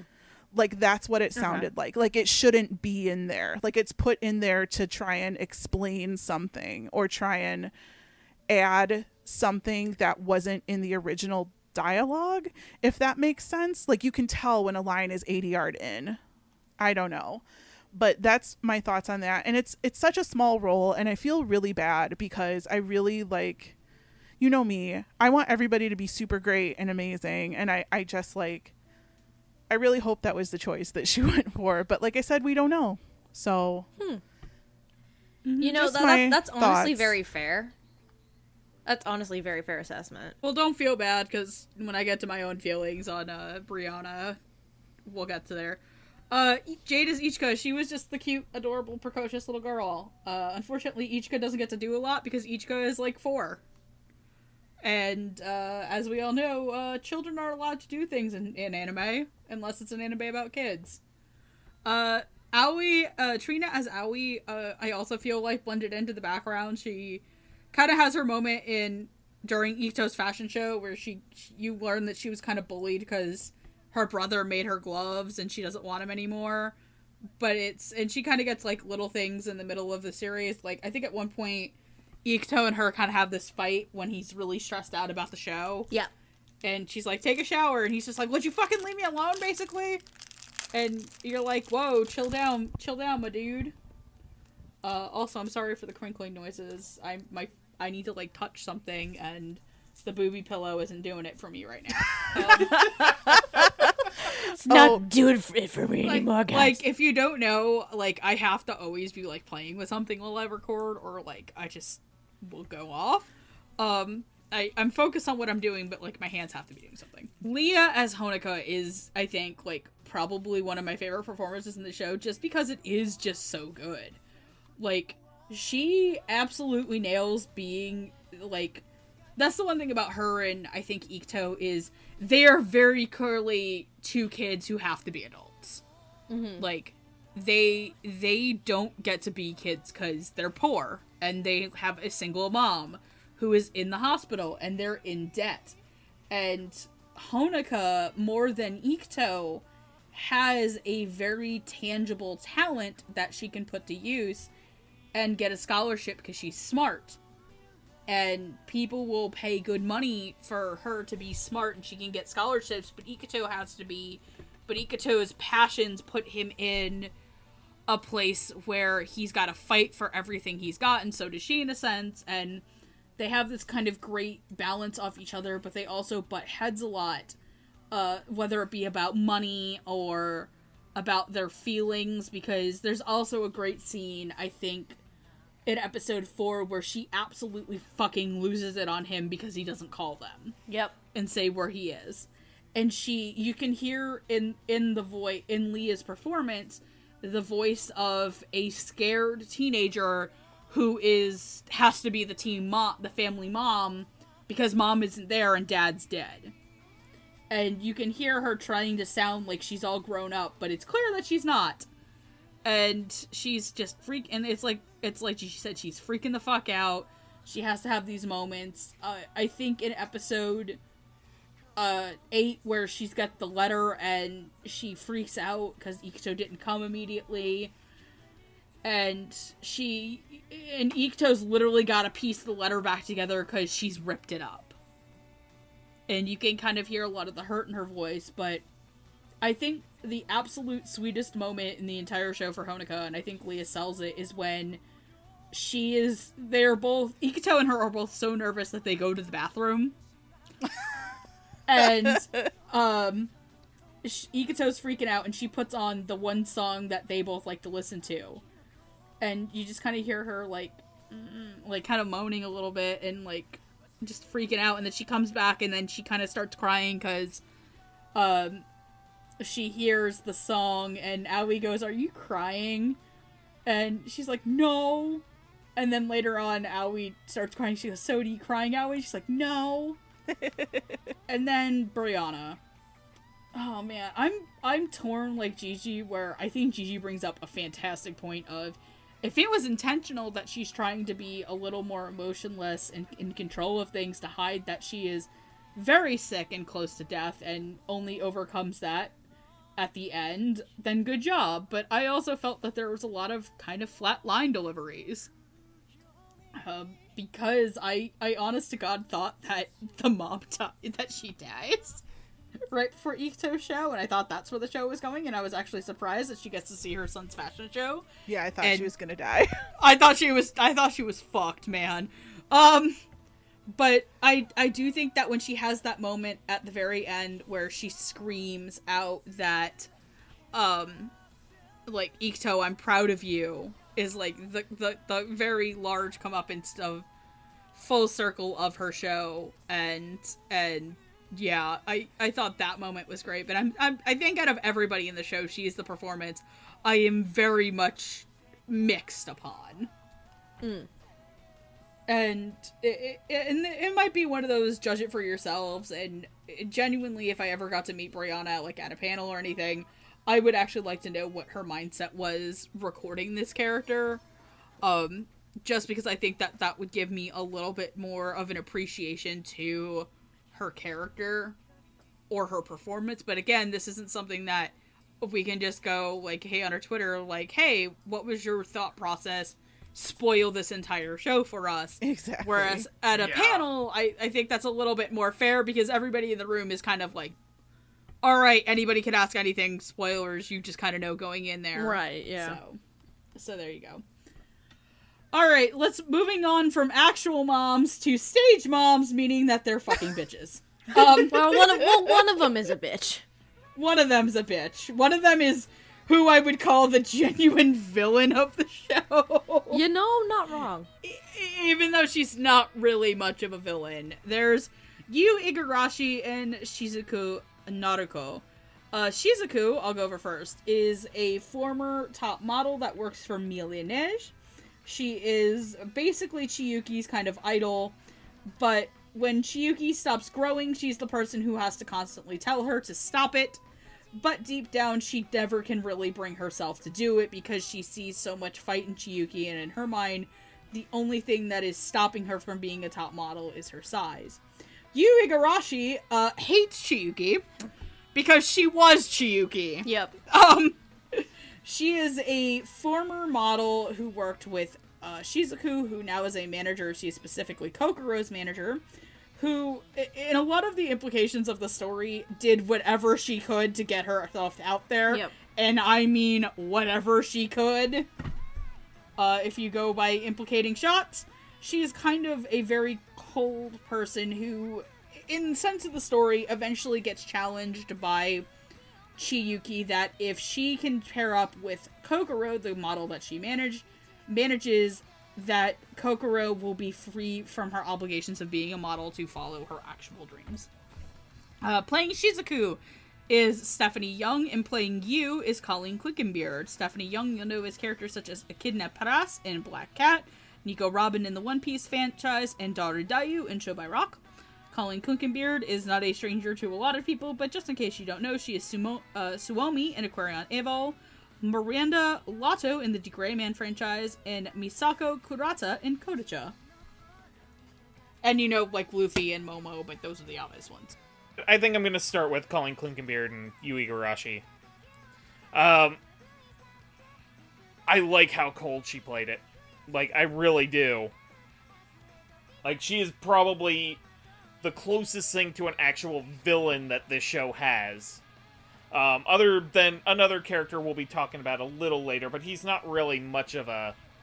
He's more of an antagonistic force than an actual villain she is an absolute jerk to Kokoro throughout the course of the show until basically the very end after she has been challenged and she shows up to Kokoro's fashion show but at the same time she happens to be wearing the suit Kokoro made for her even though she's not a fan of Kokoro doing fashion design. She wants her to be a model. And one other aspect that I absolutely adore about this performance, um, Colleen Clinkenbeard absolutely nails Yu's jealousy of Kokoro. You can tell, even before the monologue she had about, you know, everything she did to be a part of the fashion industry, you can tell that she is absolutely angry at Kokoro for wanting to give up the incredible talent of her height uh, to pursue her other talent in actually designing clothes. I just absolutely love it, and I I love the oh, what is a moment I absolutely adored? Um, I just like this. I, I really did. And um, it actually, despite the fact that I I recognize the voice of um, of Shizuku as Stephanie Young, it didn't entirely click until a little later. Uh, just because I don't think I've heard Stephanie Young do a lot of voice acting and Funimation dubs other than Nico Robin as of recently. Um, so it's definitely welcoming to see her in a show like this. Um, and you know, like with Madeline Morris, I appreciate the fact that Stephanie Young is basically playing a character who has to put on an act of her own. Um, in this case, she has to act like she has to be the person Chizuku has to prove wrong. She absolutely does believe in Chizuku's goal to become a top model, but she has to be antagonistic towards that in order to drive Chizuku toward it. So You're talking about Chiyuki. Chiyuki. Right? Chizu. Um, yeah. I'm tired, guys. I just. It's been a long honey. day. I literally Side just note, got he off immedi- work he- two and a half hours ago. I was about to say he he basically almost immediately came back from work just to record a podcast. I love you. I love you too. Um, but yeah, she absolutely has to be antagonistic towards um, towards Chiyuki in order to drive her towards her goal of becoming a top model. Um, without, you know, I've heard a lot of voice actors. Um, one of the pieces of advice that they give in panels when people, you know, do the obvious question, how can I become a voice actor? Um, they basically say, have somebody who you can prove wrong. And I I think Stephanie Young does a really great job with that here. So I definitely enjoyed these two performances, and I will pass it on because I'm I'm a tired boy. Uh, go ahead, Gigi. All right. Um. So Shizuku, played by Stephanie Young. I make a lot of Nana references to this anime because it reminds me a lot of Paradise Kiss, who has the same mangaka as Nana. Um. So like, if Nana were a mama, this would be Shizuku. Um. She's very tough, yet there's a lot of love that comes across in the performance here. Um. A lot of hope f- to for Chiyuki to prove her wrong and then just a lot of respect like not only for Chiyuki but like for her craft as a whole for modeling. So I think this role is really kind of like a little more complex than you could probably give it credit for. Unfortunately, it's only in it's only featured in a couple of episodes, but Stephanie does a great job. Um so Colleen Clinkenbeard you're gonna hate me for this. I just keep thinking of Chi from Brothers Conflict and all her pent up rage and aggression that she'd have in her. yes. From having all those guys get up on her, and now she has become a fucking Yu, Igarashi. That's I love- I love this. This is a nice story progression progression now. I loved this so much. Oh my god. Um this performance made me so happy. Yu is like totally like my female character type and this bitch will step on you. You know how I said that what's his name wouldn't quite step on you? Oh no, she's got her 6-inch stiletto heels and she will smash on your face. Like sh- Yu takes no prisoners and I don't think this performance took any prisoners either. She was such a badass bitch. I was so happy. And then at the end because she Colleen showed Yu's humanity through just like not even dialogue lines but like little noises that she made when you find out that Yu is wearing Kokoro's suit and I just thought that that was fucking charming. That like the badass bitch has a heart after all, um, and that it came out through not only the character but through the performance. And even though she knows that Ko- Kokoro has won, like Kokoro doesn't have to be a model anymore. She can be a designer. She's very very defeated, but she's not going to let that keep her down. And you can hear that in the performance. Like you know you know exactly what's going on. I love this a lot. This was friggin' great. Bravo, ladies. Next contestant. Steph. Yes. Um, I'm gonna. I'll start with Stephanie as well. Stephanie talking about Stephanie. Woo. Um, no, I really love. I love Stephanie Young as an actress. She is always phenomenal, and sh when it's always a delight to hear her um, come in for different performances and roles. And this one is no different. Like, because Shizuku is strict, but she shows support. And like like Gigi and Ruth were saying, she pushes Chiyuki to be her best because she knows that Chiyuki can do it if she puts her mind to it. She just lacks the height. Everything else about her screams supermodel, 100%. And Stephanie is just a fun, supportive figure for Chiyuki. Um, she's also a fun balance with Colleen's Igarashi as well. Because both of them are know each other from their days as being models, but Shizuku has more of a more relaxed viewpoint of the industry and where it's headed, whereas Igarashi is still stuck on the thought of this is what it is to be a model. Why are you just doing why are you wasting your talents and all this fun junk?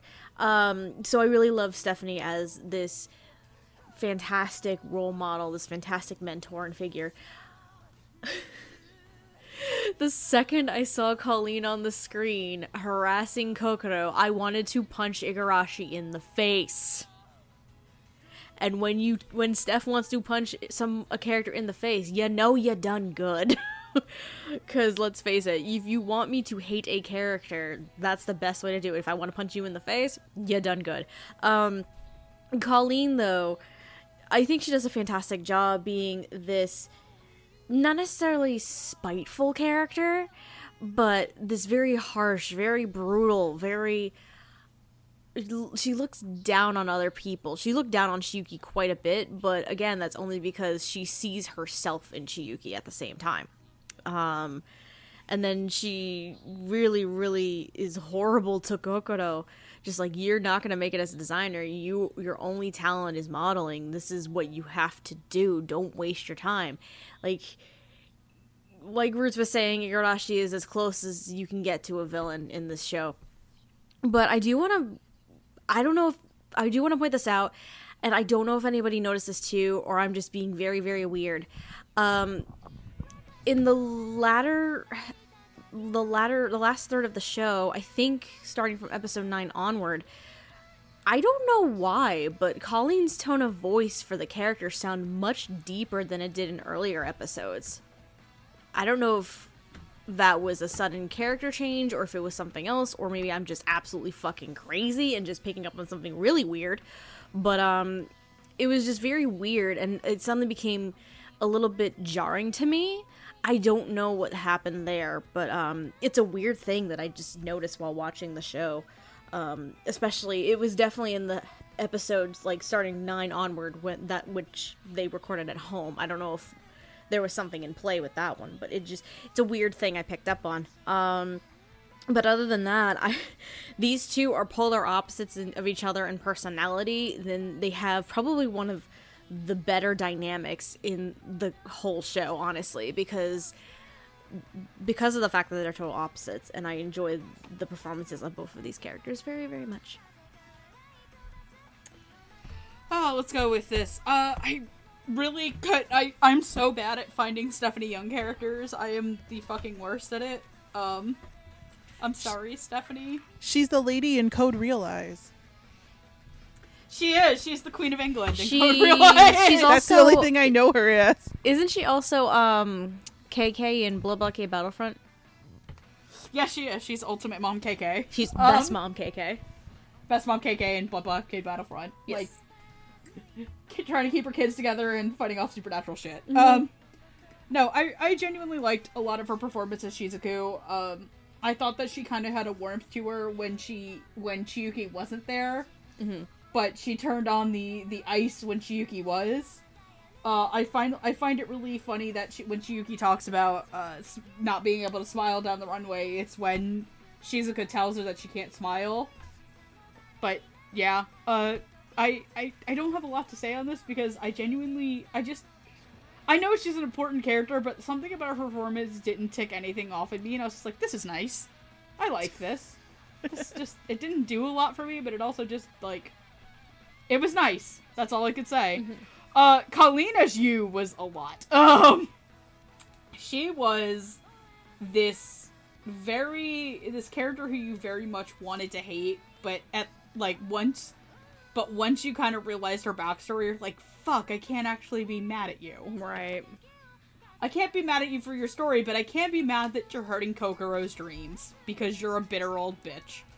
um, I think that Colleen got that across really well. And the thing that I like is that, um, I don't want to say that this is best Colleen's perfor- Colleen's best performance as an antagon- antagonistic character all year because we all know what the actual fucking answer to that is. Yeah, just a bit. Someone's on my list for end of the years for that show, and it's probably Colleen. Um, f- fuck Akito. Um, I think that she has this sense of, you know what it is. She is she is that person who you know in every RPG where you have the young spunky adventurer who's like, "Yeah, I'm going to live my dreams and achieve my goal." And there's just that one older adventurer sitting at the end of the bar taking a smoke and a drink going, "Yeah, good luck with that kid." she she she is there's a level of jaded in her performance that gets carried throughout the entire thing and there's so little chance for her to be just happy for someone and even like and it's one of my favorite scenes in the show is the very last episode where she's like yeah just come back whenever you want through a text message and Chiyuki's like what the fuck is this shit where's my apology um I love that. and Kokoro is just like, this is her own way of doing it. And you're like, Kokoro, no, she was an asshole to you. Stop being nice. Kokoro, do you ever just want to stop being nice? Don't you just want to go ape shit for five seconds? And that's the thing I love about Colleen's performance, and I think it's another genuinely one of my favorite ones in the show, is she evokes something in her performance that is that makes you not want to like her mm-hmm. and I think that's that is like what Steph said. That's that's a talent. Colleen's a very talented actress for a reason. Shinya, please stop playing with paper. Um, Shinya, please, parenting. please, please lay on the pillow and be queen again. I think that there is little moments of warmth in Colleen's performance, especially like when you know that she's got the suit on and she, you kind of know that in her heart of hearts that she was maybe wrong to keep Kokoro pent up, but still. Okay, now she's got a sock. Um A little bit quiet. That's all. That's that's all I've got to say. Next up, we have the not the main pair, but kind of the rivals for everybody in a sense. Uh, for Chiyuki, that is Kokoro Hasegawa, a soft-spoken tall girl who doesn't want to be a model despite having everything going for as a model. Uh, she is kind, sweet, but she just wants to be a fashion designer, and damn it if anybody's ever going to tell her to, to stop. For Ikuto, that is To Ayano, the grandson of the famous Mai Ayano of Aphrodite. He is a third year at the Geika festival, the Geika school, while Kokoro is a first year. Uh, To wants to get out of his grandmother's shadow and build his own brand, but he he isn't going to do it unless he can do it a certain way. He is also a bit of an antagonistic asshole, but not in the way that Yu is. Playing To Ayano is Lee George, and playing Kokoro Hasegawa is Dani Chambers. Lee George you will know as characters such as Mordred in Radiant, Jimmy Stonefree in Listeners, and Ikuya Kirishima in Free Dive to the Future. Dani Chambers, you'll know as such as characters as Bela and Bem, Mahoro Shinamono in My Hero Academia Hero Mahoro starts Mahoro. Mahoro Shimano in My Hero Academia Heroes Rising and Misa Konohata in Asteroid in Love. Uh, you know what? I'm actually gonna go first. Do it. Um, yeah. I always go last in these, but I'm gonna go first. I'll start with Jan- Dani as Ch- uh, Kokoro. Uh, this is the year that I think if last year finally got Dani breaking out of kind of dramatic, quieter girls, um, it was a godsend. Having her be this tall, sweetheart girl, Kokoro, who is insecure, but can turn it on to be the ultra model. But there's just this childish kind of wonder to her and this general nicety. And i love the fact that she and ikuto are very much the same people. Uh, they're both just nice people who want to do their dreams because it's what makes them happy but everybody else wants to shove them in a box because kokoro is tall and kokoro has great proportions that she is to be a model and but she doesn't want that and i think that she plays Dani plays Kokoro with such a warmth and charm that it's almost hard to not be endeared to her. Like the second Kokoro comes on screen and talk, you're instantly like, I don't care whatever happens to Kokoro. If you make her cry, I will break your fucking kneecaps. It's true facts, And that- actually. And the thing is that despite her her cuteness and her voice, it's not the ultra cutesy moe voice because it can't be. Kokoro's character design does not lend it to have a cutesy super high pitched voice. And that's the thing that I like about Dani's is it's softer, but it also has very much kind of a big girl voice because of her body type, not because she's older. Mm-hmm. And that's something I don't think I've necessarily seen from Dani. I think this might be one of the oldest characters that I think Dani has ever played, in my opinions, because she is very much like she's got to be like 18 or 19. And I've mostly seen Dani play like 15, uh, like I think Chise and Magus Bride's like 15. Servo was like a literal eternal cat child. Um, I think everything else. I don't know. I've not watched Bem. I'm sorry. Uh, Mahoro was literally a tiny child. So to hear Dani kind of play this older girl who is still soft and young, but not like uber uwu cutesy wootsy is is a really nice take. And man, um, I did not know who Toe was the second he he spoke because, uh, let's be real. Uh, all right, so when Lee George was announced as Ikuya in Free, um, I I think I watched like a couple episodes of Dive to the Future in the dub because I'm not the biggest fan of the free dub in general, and I wasn't necessarily sold with him as Ikuya at the time. Uh, so getting to hear him him come back because I haven't watched anything else with him really in it, and I I did list listeners, which was like one episode, and then COVID happened, so we never got the rest of that. Uh, this turned me around a lot on Lee George. He was fantastic. There was this like there was something ominous about him and there was something off-putting and it wasn't malice but it also wasn't some guy like being ultra friendly to just backhand and stab them the entire time it was just it was eccentric toe is an eccentric person with ex- expectations of how he wants things. And he's going to get them done the way that he wants and he is going to have people fit into the box that he wants them to.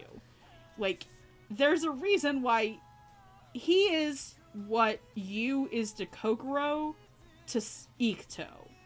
He tells you he tells ikuto that he doesn't have a place in the fashion world outside of being a pattern maker and to boosting toe's status and there's something about the way that he really flips between these I'm being a nice person on the outside, but I'm going to tell you how it is on the inside.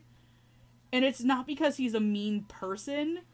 It's because he has these preset notions of what he wants himself to be. And I think Lee really gets that eccentricity across without being super off putting or super like creepy. Like he is creepy at points, but it's not like look here, look here. Our introduction to Toe has him hugging everybody and like spouting off measurements. All right, their measurements. Like he's a very eccentric. he's very yes. but he's not like okay. He's not like gonna stab you in a back alley and take your eyeballs. That's a different extreme right there.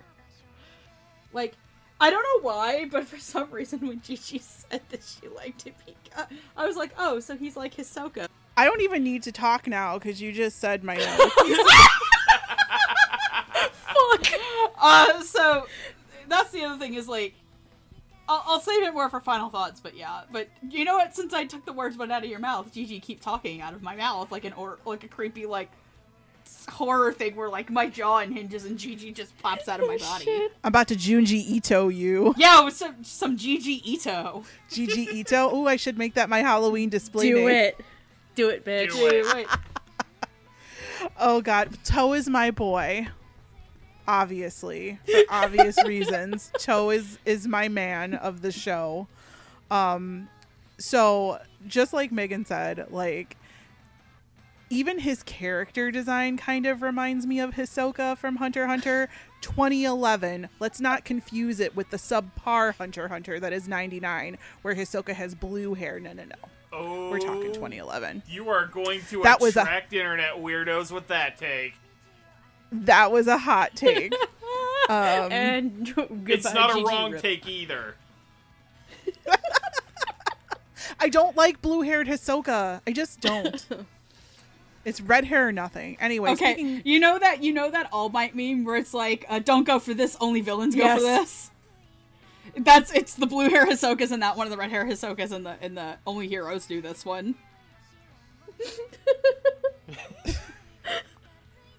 Oh, anyway. We need the visual reference, Jackson. Oh, We know you can. You So have the technology. Jackson, I'm sorry. Apparently, you got magically volunteered for this episode now. He can. I'll. I'll. I'll like. I'll send him a bag of ketchup chips. It'll be fine. Oh gosh. Well, anyway, so like Hisoka is a murderous, crazy person, and Toe, while not murderous, he is kind of crazy, but he's like ec- eccentric crazy, like Megan said. He also really kind of reminds me of Laito from Diabolik Lovers. Yep, a little. Wrap your head I, around I that see it a little bit. Is he gonna Um, call Ikuto his little bitch? I really hope so. Season two. That that would be great.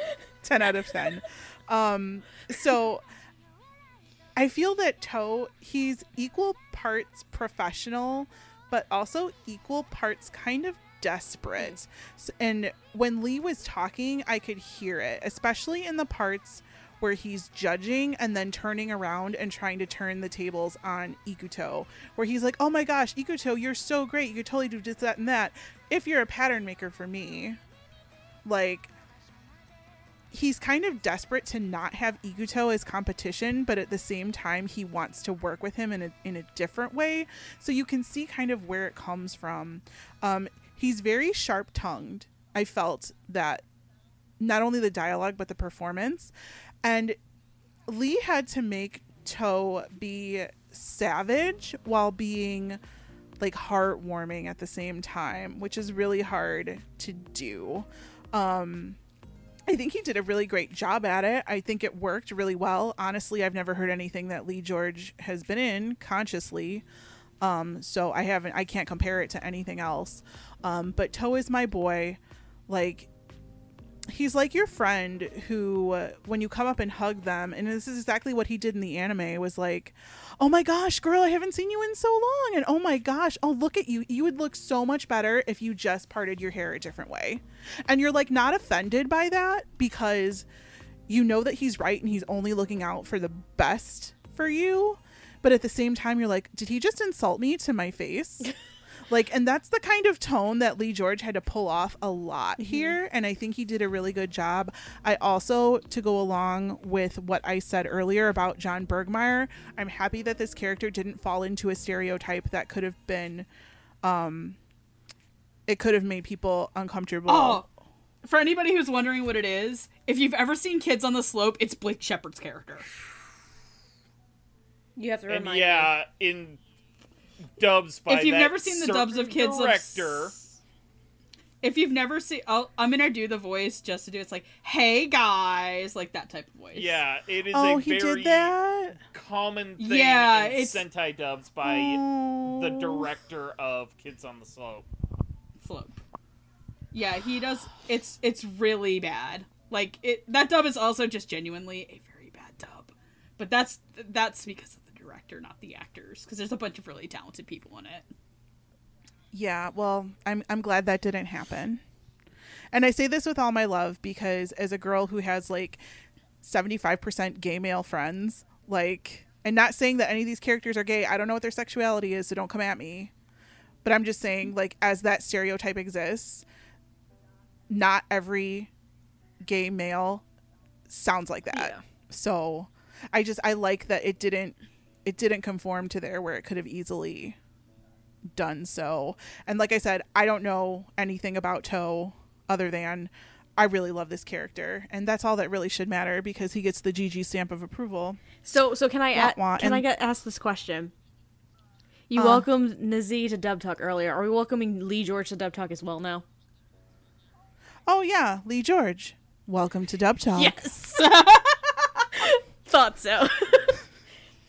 I feel like I we have may to have watch- more to say about him later.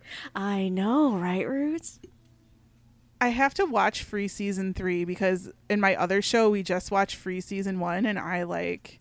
I've never talked about the dub to Free season one, so it kind of got like some hot takes. So I mean, not oh, wrong. trust me. No matter no matter what you do, you will never be as mad at it as I am. Where I literally broke into tears about how much I fucking hate it. yeah.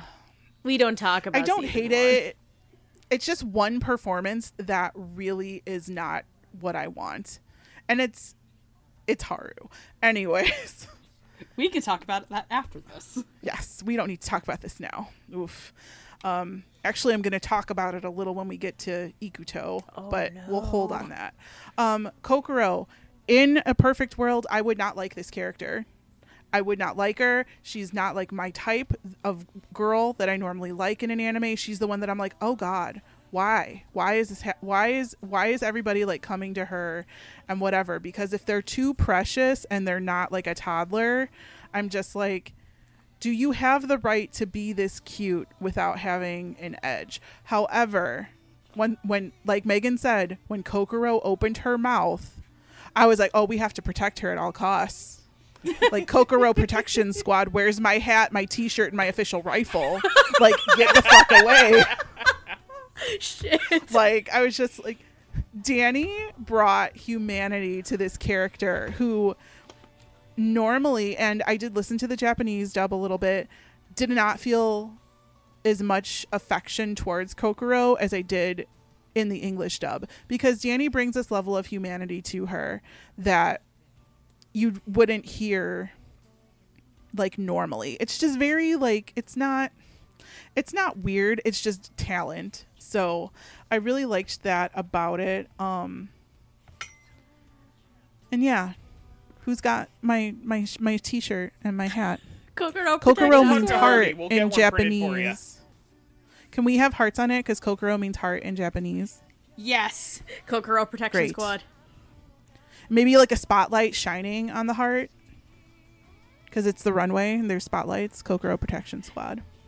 Oh my god. Tell Hardy about that design. I He'll just- draw that shit up real fast. I just made merch. Hooray. I'm done. Steph, I need you to now come out of Gigi's unhinged jaw like a Gigi's a creature. Just- Hello. Jesus Christ. Um, I'm gonna start with uh, Dani on this one. Um, Dani is too pure and good for this world. Remember, kids, it's not night. It's not always nightmare fuel. It might be someone's. Cool. God damn it. Good. Sorry, Steph. Good night, ahead. everybody. no, um, I'm gonna start with Dani. She is too precious, too good, too pure for this earth. Bottom line, Kokoro Protection Squad. Let's go. Um, but I think it's because, like, I I agree with Gigi. She put she has this wonderful amount of humanity to the role. Um, because Kokoro is so cheery and just so precious and very charming that you can't help but like want to be friends with this girl 100% but you also are fully aware from the get-go that she does have these insecurities about herself because she's being told that she can't be a designer. Her only talent is being a model because in the in the modeling world she is the perfect figure and the perfect height. She has a model's 100% perfect body in order to succeed in this industry. Um, so even though Dani gives that humanity and gives that cheery, wonderful, charming personality that Kokoro has, I also really love when Dani has to portray those insecurities and that level of anxiety that she has to go through over the course of the show. Um, doubting herself and her her lack of self-confidence. I really enjoy those dark those deeper moments too. Um because it just gives more complexity to Kokoro as a character and it, it draws more of that humanity that she has in the performance out of it and I love love, love, love it so much. Um, precious cinnamon roll, too good and pure for this earth. Um, I think unlike everybody else, I don't know Roots' background outside of Radiant because Radiant's a thing. I did watch all of Free Dive to the Future. Um, and I'm gonna be straight up real with you. Between Lee George and Chris uh, Lewin Ramirez, I was, as the two new characters, Lee George was my least favorite, not just between the two, but I think in the entire show that season. It was just very stiff. It could be robotic at times. I wasn't a huge fan of it. So, going into Toe, this is leaps and bounds so much better than when he was Ikuya. 100%. And what's funny is the tone that Lee George uses as Toe is basically the exact same tone as he uses for Ikuya. Toe is Ikuya, but Toe has more of a personality, as probably the most blunt way I can put this. Um, and I don't mean to be harsh, but that's the best way I can describe this. So every second Toe is on screen, you are absolutely enthralled and intrigued by this character. Because Toe Toe can be a bit of a narcissist. Toe is very blunt. He knows what he wants, he knows what he's after, he's gonna do it his way. Um, and he's very, very brutal. Um, he pushes. I said this to Andrew when we were watching the show um, together, and he was just like, "What the fuck, Toe?" And I'm like, the only reason why Toe is doing this to Ikuto is because he sees him as a rival and he's pushing him. To be fair, he also does not want him to get on his level and wants to take him out of the business entirely. So to some extent, he does want to discourage Ikuto, but I also think he wants to push him more because he knows the raw talent that Ikuto does possess. And I really love uh, those moments where he does that, where he's completely brutal, but it's for Ikuto's sake um, as well. And it's very in- intriguing performance. Between this, and I know Roots is going to mention this too, um, another show's dub that just started yesterday. But between this and that show that he has a role in, I'm very excited to see where it goes from here because I watched that up that first episode last night and I'm like, oh damn, this is great. I already love this character he is, like 100%. So Yukiya from Free Dive to the Future walked so that this bitch Toe Ayano could run. like 100%. Um, Lee George, I think, is after the rough start that I've seen from a couple years ago. Uh, he's well on my radar for sure with this and with the new show he's doing. But I really love his performance as Toe, 100%. All right, time. All right, it's time for you to Junji Ito out of stuff. yeah, I just pop out of Steph's mouth with the with the Carol Channing. Hey, Spartacus. Fuck. I'm Vertigo. Why does the Junji? Why does why does our Junji Ito master sound like Ryan Stiles doing uh, Carol Channing impression? Uh, Shit. I love you, babe. it, it would either be that or start the reactor, Quaid. Start the reactor. God. No, that's when you Junji Ito out of Amon. True facts. I love you, Jared. We love you, Jared. Love you. True facts. Okay. Um. So first and foremost, um, Dani Chambers. Um. Yeah, I largely have to agree with everyone here. Um. I didn't expect to like her character as much as I did. Um. She. When you're first introduced to her, I was kind of annoyed. Um, mainly because you know the start of the of the arc where she's a model but also trying to be a designer and she's being stymied from one of those paths. Uh, and you know i I can relate to the sort of anxiety fit she gets over that because, you know, I do I am prone to those kind of fits of anxiety just in general. Um but I'm trying to figure out the point where her character endeared to me. Um I think it's basically the point where um Yu is more or less kidnapping her from the um from John Burgmeier's shop. If I'm remembering that right or or from the from the academy. Oh, uh, that's um episode five, right? Yeah. Where we're introduc- introduced to her. In- introduced to um Igarashi. Yeah. Like that was the point where I, I started to realize, oh, like this is gonna be a whole arc thing. Sit down with the with the bowl of popcorn. This is gonna get interesting. um, but in all seriousness, um, Dani Chambers' Kokoro is a precious being who must be protected at all costs. Protect that smile. Per- Coconut Protection Squad, unite! Sorry, I had to do that. um, in particular, the end of the series when she's finally she finally gets the bet with Yu that if she manages to win the festival, she can continue studying to become a designer. Which you know, personally, I know there's probably like you know, etiquette reasons why you couldn't in the fashion world, but I don't mm-hmm. get why she couldn't just do both. I'm sure it's a little bit of, you know, dividing your time between these two professions that whose experience and you know, um skill sets uh don't mesh. But I I really hope to see more of that dynamic in a potential second season or if that doesn't happen, you know, continuing to read on in the form of the manga. So, about Lee George and Toe.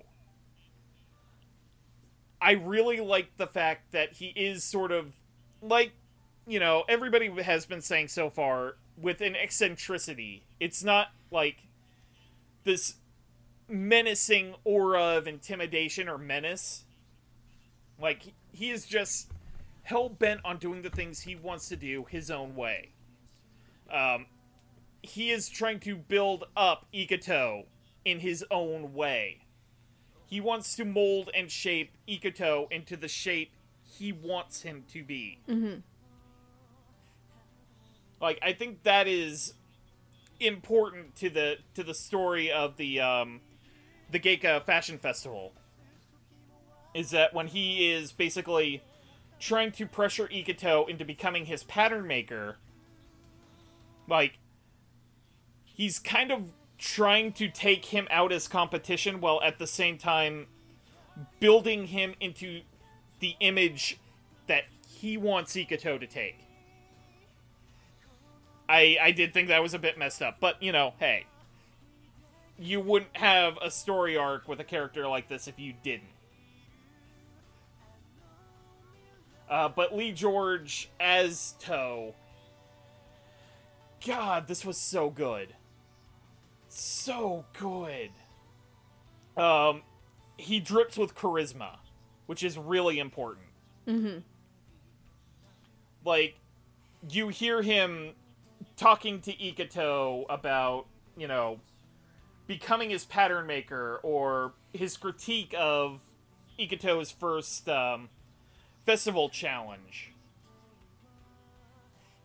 And you kind of want to take his side, even though, you know, Ikuto is the protagonist, and by the nature of the the sort of shonen battle esque plotline, you are conditioned to take Ikuto's side. You're kind of hearing out Toe, and you know Lee George as Toe. Uh, now, personally, since this is the first time I am actually hearing Lee George in a major role in a dub, as far as I know. Um, I typically don't watch too too much anime outside of what I end up covering for Dub Talk. Um, God, this guy's range is just magnificent. Just between this and the other show. Like, he is playing a wide, dynamic range of characters, and I just. I love it to death. So, both of these I really enjoyed, but let's move on to our last segment.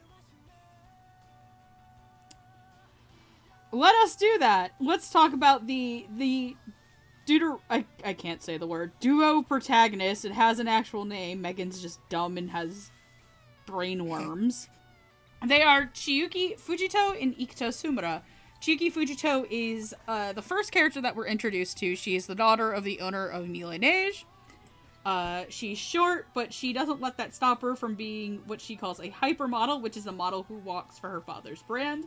She won't let anyone stop her. She is a little prickly, a lot of a lot of pokey, but deep down she wants what's best for herself and for other people to stop getting in her way, and she won't let anybody do that. Ikuto is a sweet cinnamon bun too pure for this world, You you you who deserves all of the good Ikuto things in the life Squad. squad. He is a a poor uh, fat young kid who wants to be a fashion designer who makes a lot of his stuff out of u- reused clothes.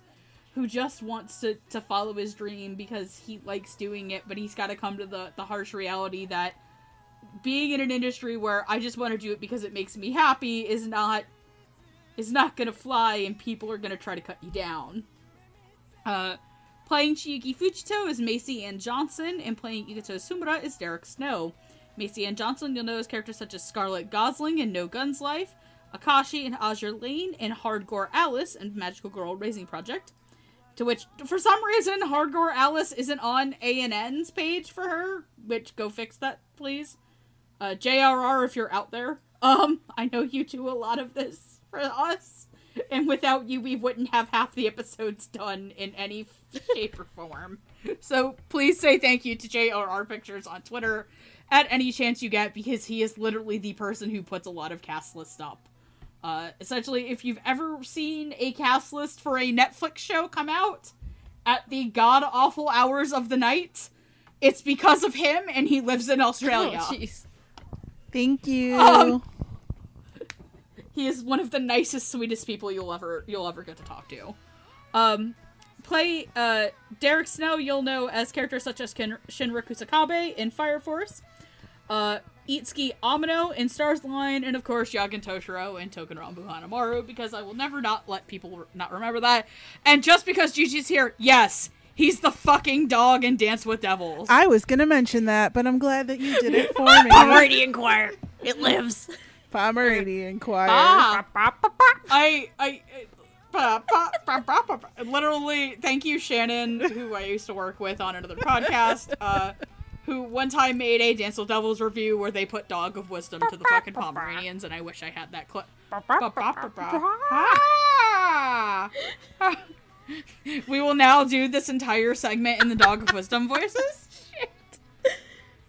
If you would like to translate. Put subtitles on Um, the bottom of the screen on the YouTube video.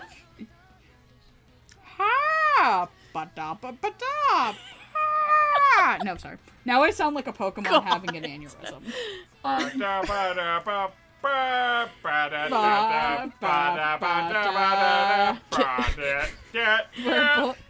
All right. Well, let's talk about Ikuto first. My little Pomeranian choir, Mister Mister Derek Snow. Oh, how far he has come from the little Pomeranian choir. Unfortunately, because I don't remember much of Touken Ranbu Hanamaru, the only thing I can really remember him from is the fact that he was in Dance with Devils and played the Pomeranian choir. Um, and I know he's done more since then. Don't come at me.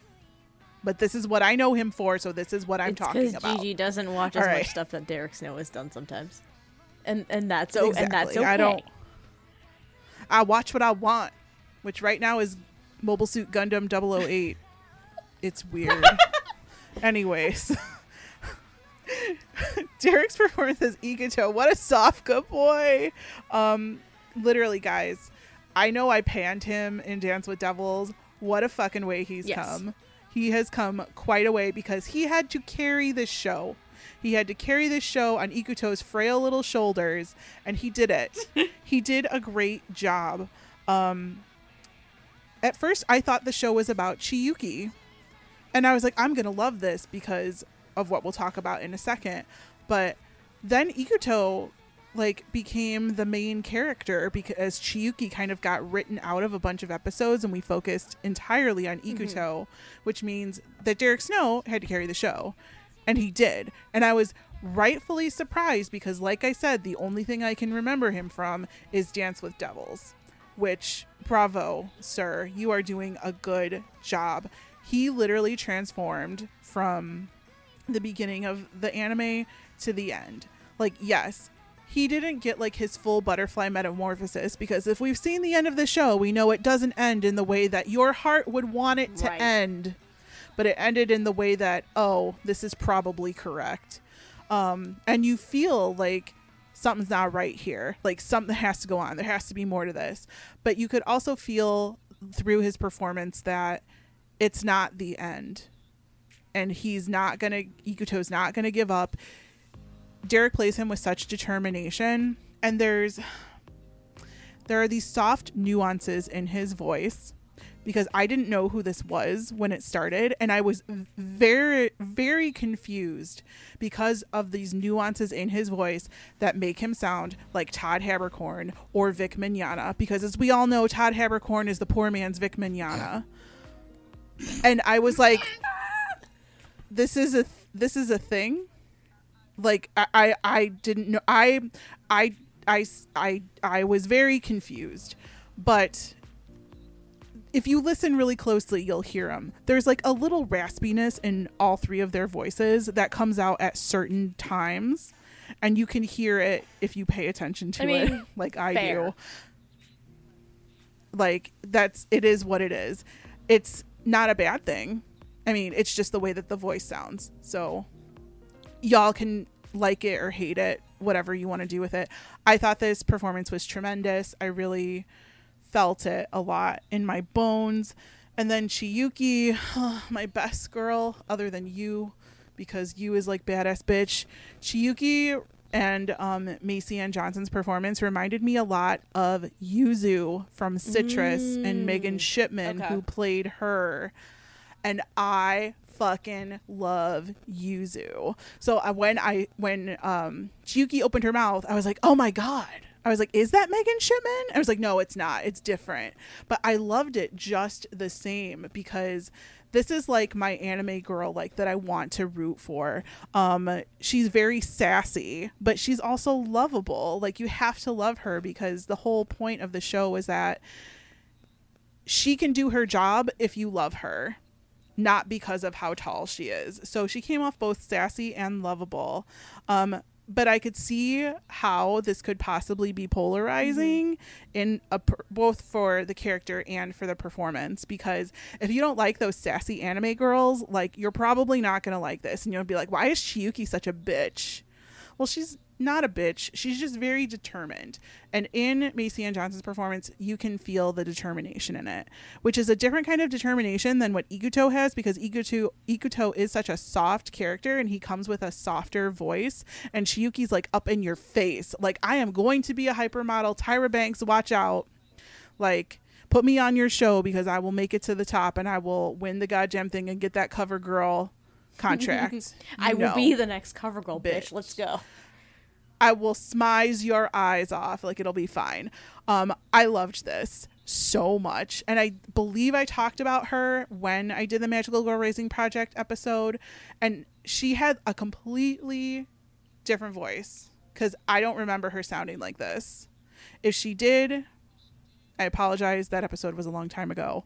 But I re- I loved this. I loved it. So I'm very happy that the show is carried by two protagonists who were so completely different, but who both pulled off kind of the same acting. Except Ikuto is not nearly as sassy as Chiyuki, but that's fine. Derek Snow has redeemed himself from the dog, and I I'm a happy girl. Uh, I guess I'll just go next. I feel like going next. So, uh, unlike Gigi, I watch a lot of stuff with Derek Snow. in I it. know you do. I was, I was about to say, like, I think Derek Snow redeemed himself from Pomeranian Choir a long time ago, but this is also Gigi who hasn't watched a lot. in Megan's mind. Megan has always been like the undercover, like Derek Snow oh is no, actually yeah, really good. You no, yeah, guys yeah, are yeah, just yeah. You mean. one hundred percent. like you all are just y'all. Yeah, I was like, y'all fucking wait. This man's gonna get his break on like a giant show to show, and then Fire Force happened, and I'm like, yeah, that wasn't even his best performance last year because that's Yep. Itsuki and Stars Align. Um, to which God, that's a, a that show's like a year old, and I'm still pissed about that how fucked that show got. Um, it's such a beautiful show. Um, but Derek had, like Gigi said, had to carry a lot of the emotional parts of this show on his back. If, like, Chiyuki is the body of the show, but Ikuto is the mm. heart, a lot of the emotional parts of this show are because I think the drama around him is so strong. You inherently want to root for Itsuki, Ikuto, Itsuki. Sorry, you want to root for Ikuto because he is so endearing as a person. He is the the shonen protagonist that it, he's the Deku. He's the Deku. Yeah, but you want to. I don't like Deku. I know you like Bakugo and Todoroki. It's the best Um, comparison we can draw right now. it's it's the way that I can draw this comparison to people who have never watched a shoujo show and can only. I mean, think I mean, things Ikuto, from shoujo. Ikuto I is underst- not a Shinra. I understand Ikuto your is deep Ikuto, point. Ikuto is not Shinra. so Yes, because Ikuto Ikuto is like mm, Ikuto is Ikuto's weird. Um Sh- Shinra Shinra's weirder and the only thing I can think about last night is the clip that they posted on Funimation's YouTube. And the entire time, the only thing I can think about is that Zeno Robbins. Zeno. Oh my god, that mm, clip Andrew and. I watched the episode As- for that last night. We were he hadn't seen that clip. He watched it in, real time and he laughed Have his ass off. And I'm just like, yup. How have you ever just started tripping balls in the back of a truck with a nun, a nun, and a mole? and just start and just do That's like the the, finger way I can guns with actual fire coming out of the finger guns. I I'm just gonna say that that Fire Force episode is just Dune with the talking is. mole. Um, let the spice let the spice flow. Um, and Derek and Derek let the spice flow in this. Um, but in the way that like, I think the reason like Gigi brought up about Kokoro is Derek's performance really makes you want Ikuto to win. And that's saying a lot for me because Ikuto is played by Natsuki Hanae. And I love him. um Derek's performance makes you genuinely want to root for for Ikuto. And I get I got mad when Kokoro wins the entire thing over him. And you want him to win because you're endeared to him through Derek's performance. It is very subtle. It is very nuanced. It is very it's it's very high quality and a lot of people I feel like who know Derek only from Fire Force don't know that Derek is actually really good mm-hmm. at that type of performance where it is a lot more subtle. Because here's the thing about Fire Force. Fire Force there is no time to be subtle in Fire Force. At least not from Shinra's character. Shinra is not the character that has to that he does have to deal with a lot of stuff, but he's also a shonen protagonist, which means that he doesn't always get a lot of like ultra nuanced stuff, but that's because I also don't think Fire Force is a very Fire Force can be a nuanced series when it wants to, but it's not always done through Shinra. It's done through a lot of the side characters. And when it's not busy, you know, humiliating Tamaki, which has thankfully I've heard happened less in Yeah, season I think two, I've only seen it happen. I think twice since season two started, and but I'm I'm only following the dub right That's- now. that's we're like another seven story. episodes in. That's yeah, that's yeah, that's another story. Um but Derek Derek has to walk this really fine line where I think if he goes a little too over the top, it completely ruins the immersion for you as a watcher. And for me, Derek has done that in other shows. Like I bring up Stars Align as a big example because Itsuki's character is very complex and I, I bring up I like to bring up Yagen from Touken Ranbu a lot because that's a performance that in his like big episode in the show it has genuinely moved me to tears. And another show that I we we haven't brought up that he's in um he's Natsume in Ensemble Stars, and I've only I've sadly only watched the first thirteen episodes of the dub of that, and that is a dub that when we get to finally doing the episode on it, um, is is really mixed in a lot of places. But I'm not gonna kid you that between there is a part in one of the flashbacks of the first half of that show, and it's a scene between him and Justin Briner that fucking broke me in half. Derek Derek is really good at acting. You know who's also really fucking good at acting? Macy Ann Johnson. Yay! Um I I was talking about this with some of the guys on our anime dubs, and I'm sorry that this is taking so long. Um if you did not know who Macy Ann Johnson was, because you haven't watched a lot of the stuff that she's in, and to be fair, she is not in a lot of stuff that I would say appeals to a ton of people. Um also B Human Lost was a movie and uh I uh, Human Lost was a movie. Magical Girl Raising Project, I think, jumped from site to site. Uh, no Guns Life is kind of, I think, like the big one that is still with Funimation that gets a lot of hype from Funimation themselves to keep watching. Is that things that everyone knows?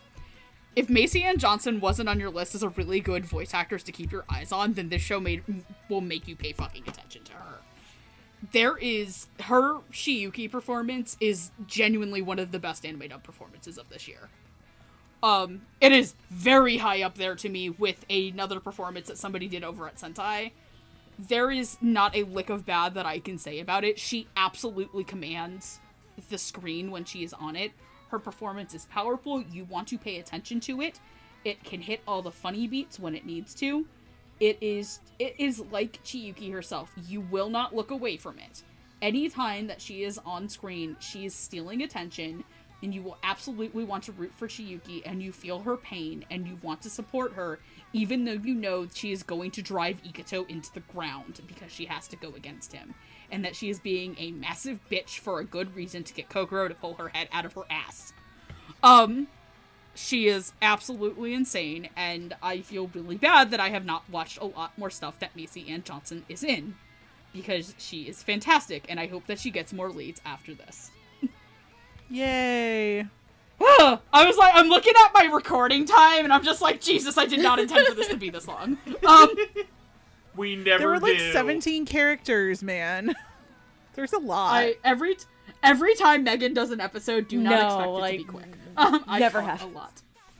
I'm gonna start with uh, Macy Ann Johnson actually and Chiyuki, because Chiyuki, oh sweet sweet lord, she has this spunk, this energy to her, and just so much determination. Excuse me. She's also fucking brutal sometimes. And it's the best, especially when it comes to the comedic moments in the show. Because um, before we started recording this, or it was either before, right before, or when we started, this show also Megan dubbed this show as having some of the best anime faces of all time. They do. I are the the fucking where she's in front of the fire is my Yeah. favorite one. No, but she's just Chiyuki is just so much fun. Just because she has that charm and determination and this no nonsense attitude where it's like it's my way or the highway. I'm gonna do what I fucking please. I'm gonna do this. This is what I want. People are going to pay attention to me, and sh- but she also understands that it's not an easy road for her. She's not jaded or wearing like rose-colored glasses um because even though her dad runs this big agency she's fully aware of her own um weaknesses obviously the big one being her height. She's very self-aware but that's not going to deter her. She has her setbacks but she is just going to push past everyone's expectations and just fight for what she wants um wants her life and her happiness to be. Um and her dynamic with Ikuto her dynamic with Derek uh, as Ikuto is so much fun because you have the very brash, blunt, just like no nonsense Chiyuki, and then you have the the kind of shy, kind of quiet, but also just the sweetest, sweetest, purest boy Ikuto in the world, and their dynamic is so much fun. And I really love how that relationship changes in the second half of the show when uh, Chiyuki comes back from Paris and she's facing all of this failure. and then Ikuto is the first person she ends up seeing because he just happens to be there at at Mille Neige, and he's he manages to just quickly like cheer her up and get her out of her head. Like it's this weird magic that Ikuto has or, or, or effect that he has on Chiyuki that's just so wonderful and I really like how Macy Ann Johnson has like portrays all of this. This is probably the first time I'm actually talking about Macy Ann Johnson on this show too, actually. So I'm very very excited, and I really loved her portrayal of Chiyuki with all of the eccentricities and the charm and the just absolute energy that she has, and I just love love love it so much. I did not com- think of the comparison to um what the fuck was it Isuzu from Citrus, and now that Gigi has said it, I can't think of anything else.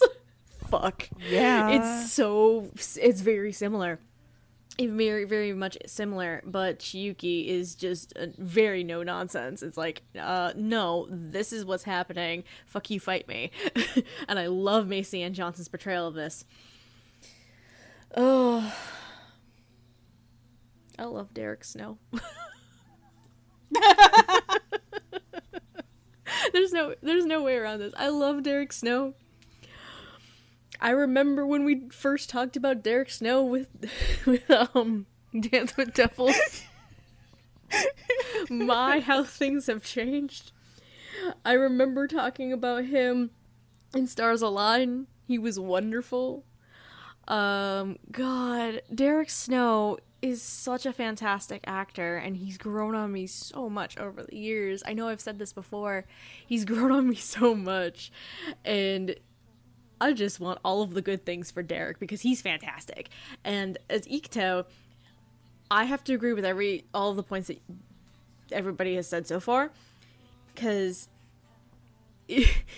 Smile Down the Runway does the bait and switch main character thing similar to what it kind of does in Doctor Stone where you think it's Taiju at the beginning who's the main character, but it switches and it's actually Senku, right? And yeah. and Smile does something similar where you think it's Chiyuki in the beginning, in which it is Chiyuki's story as well, but they also flip it for the majority of the show, and it's actually Ikuto has to carry the show, meaning Derek has to carry the show throughout the majority of the series, and he does a phenomenal job. And I like I like the comparison I think Megan made, where you one one of you made that Chiyuki is the body of it, but that was you. That was me. Chiyuki is the body of it, but Ikuto is the heart, and Ikuto has so much gentle kindness to him, and is just very passionate and very selfless. Because again, we've brought this up a few times. He's he wants to do things for his family and originally he it's originally it was just like i why should i follow my dreams? I need to take care of my family. I'm the one who has to do that. So he's very selfless in that regard. And he kind of has to be pushed into like we were saying about um honoka earlier he also has to be pushed into the adult realm very very quickly um because mom is in the hospital. But um but oh god there's not much more i can really add to derek snow as Ikuto. I love him. I was I'm debating on claiming Ikuto as my son cuz he Oh my god. cuz I have This bitch got a lot of sons. I have too many children. Steph is an orphanage. I have too Number 10. Number 10.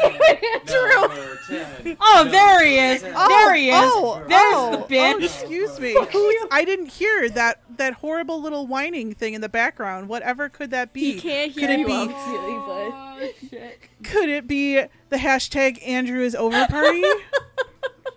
I believe that is the sound of someone you who let- cancelled.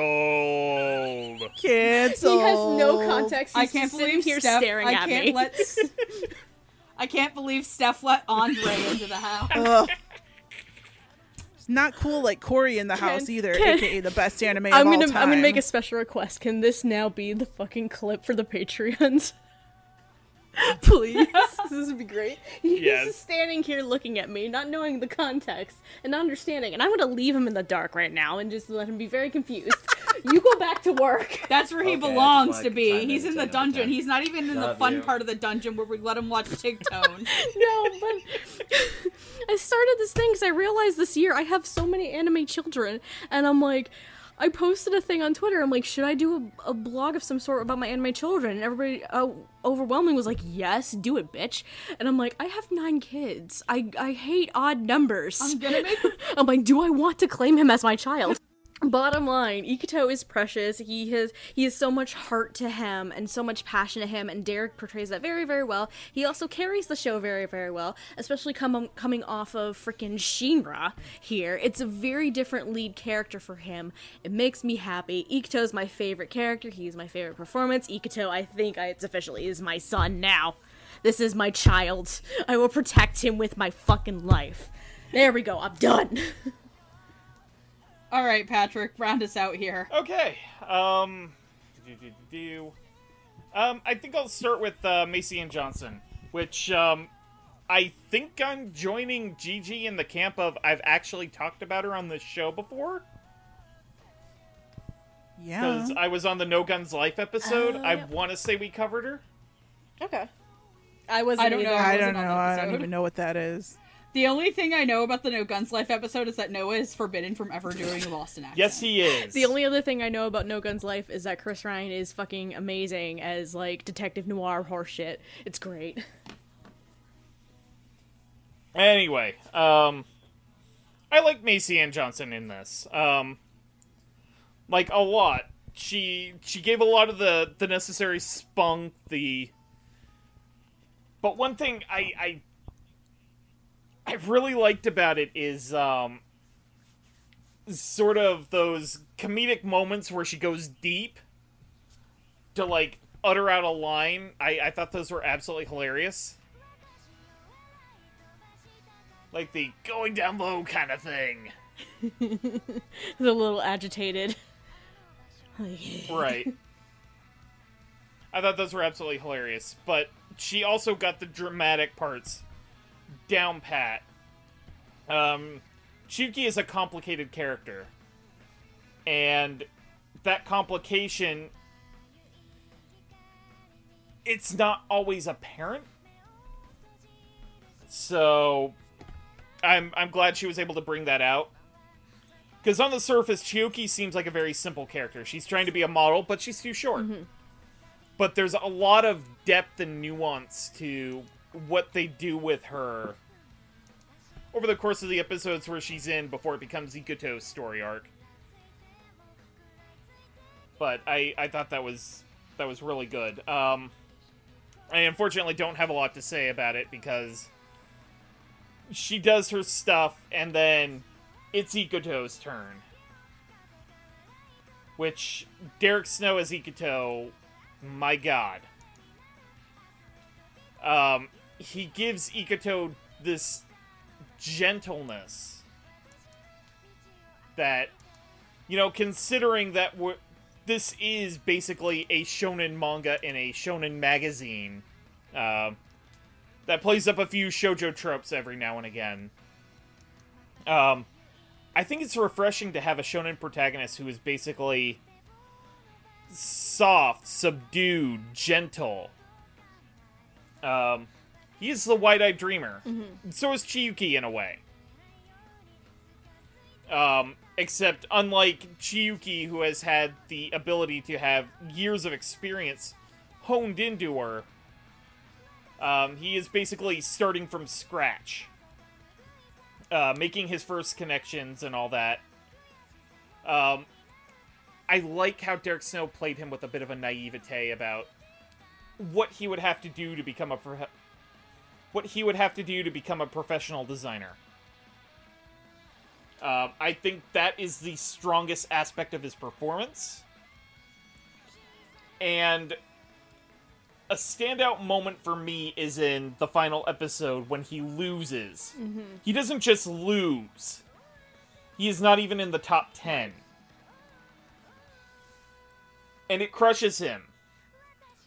But then you get, um, what's her name? Lucy Christian Shoko.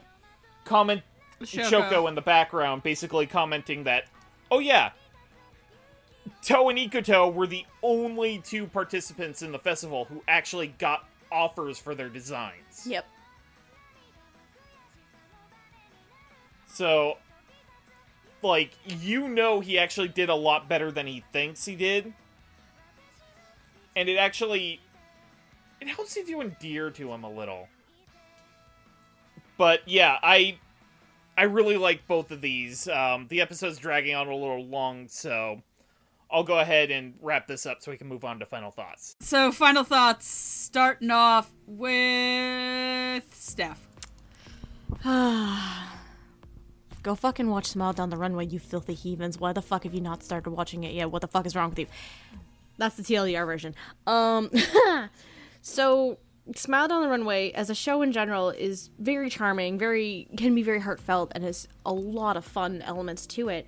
The dub itself is definitely one of the stronger dubs I have watched this year, and I've been watching like things like Golden Wind, Demon Slayer, fucking Fire Force again, No Guns Life, all a bunch of other things that are rather strong, but I think this one's definitely like a, an underdog sleeper hit kind of dub, and just everything, everything I about it just is wonderful. It has fantastic casting, utilizing the main four characters in this show are either under very underutilized character uh, actors or they're still kind of up and comers at the same time, which is fantastic. And th- risks like that sometimes will either pay off in spades or will just drag the show down, and it f- 100% paid off here.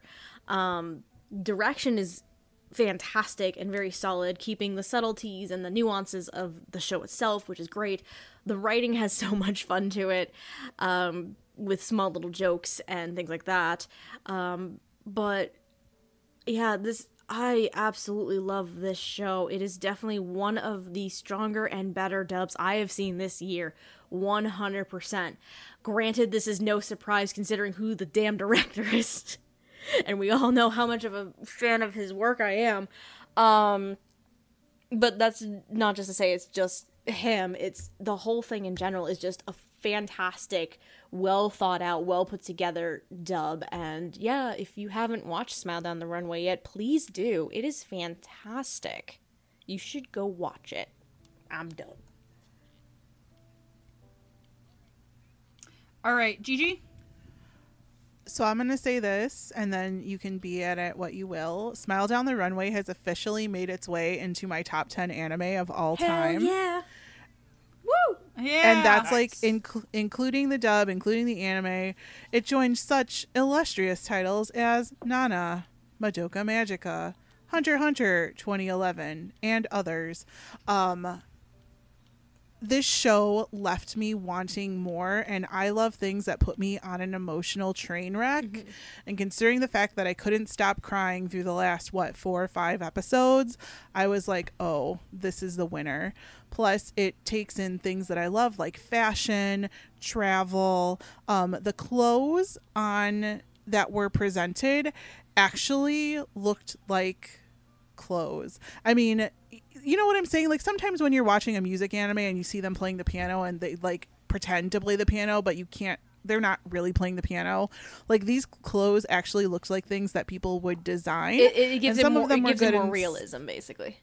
Yeah, some of them were good, some of them were bad. They're the way that they put the patterns on some of the things was kind of jarring visually, but all that aside, um, the dub here is really good.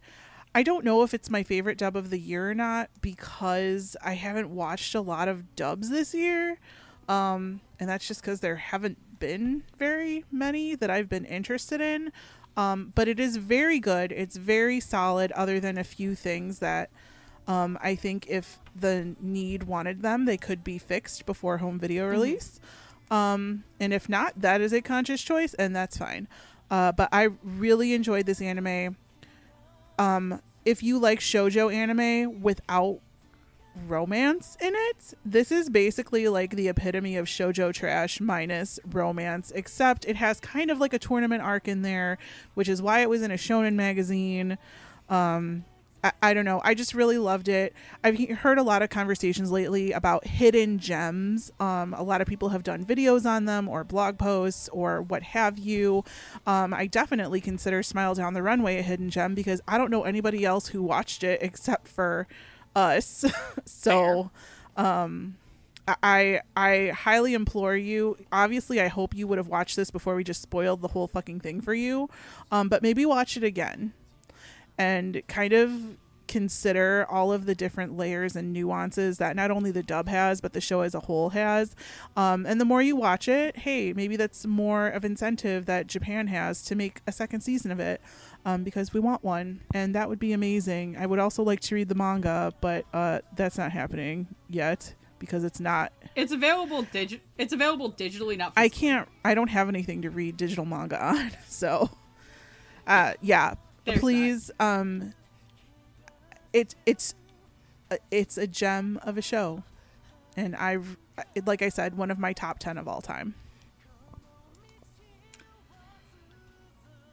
Roots, because I don't think you've gone. Okay. Um, just to make this quick, um, the dub is actually probably one of the most impeccable ones I've heard this year. Um, it is very well put together. Um, minor technical hiccups due to, you know, equipment kind of malfunctioning aside, because that can that can be corrected later when the home video release comes. Um, I thought this was really well put together. Uh, the cast is incredible. Uh, the show itself is actually really fun. Um, honestly, my basis of comparison to this dub is basically Paradise Kiss, which is one of my favorite dubs of all time. Um, which is kind of an unfair pedestal to put it on. Because it's not quite up to that level, but um, this is still very fun. Uh, it is actually very fair towards its characters.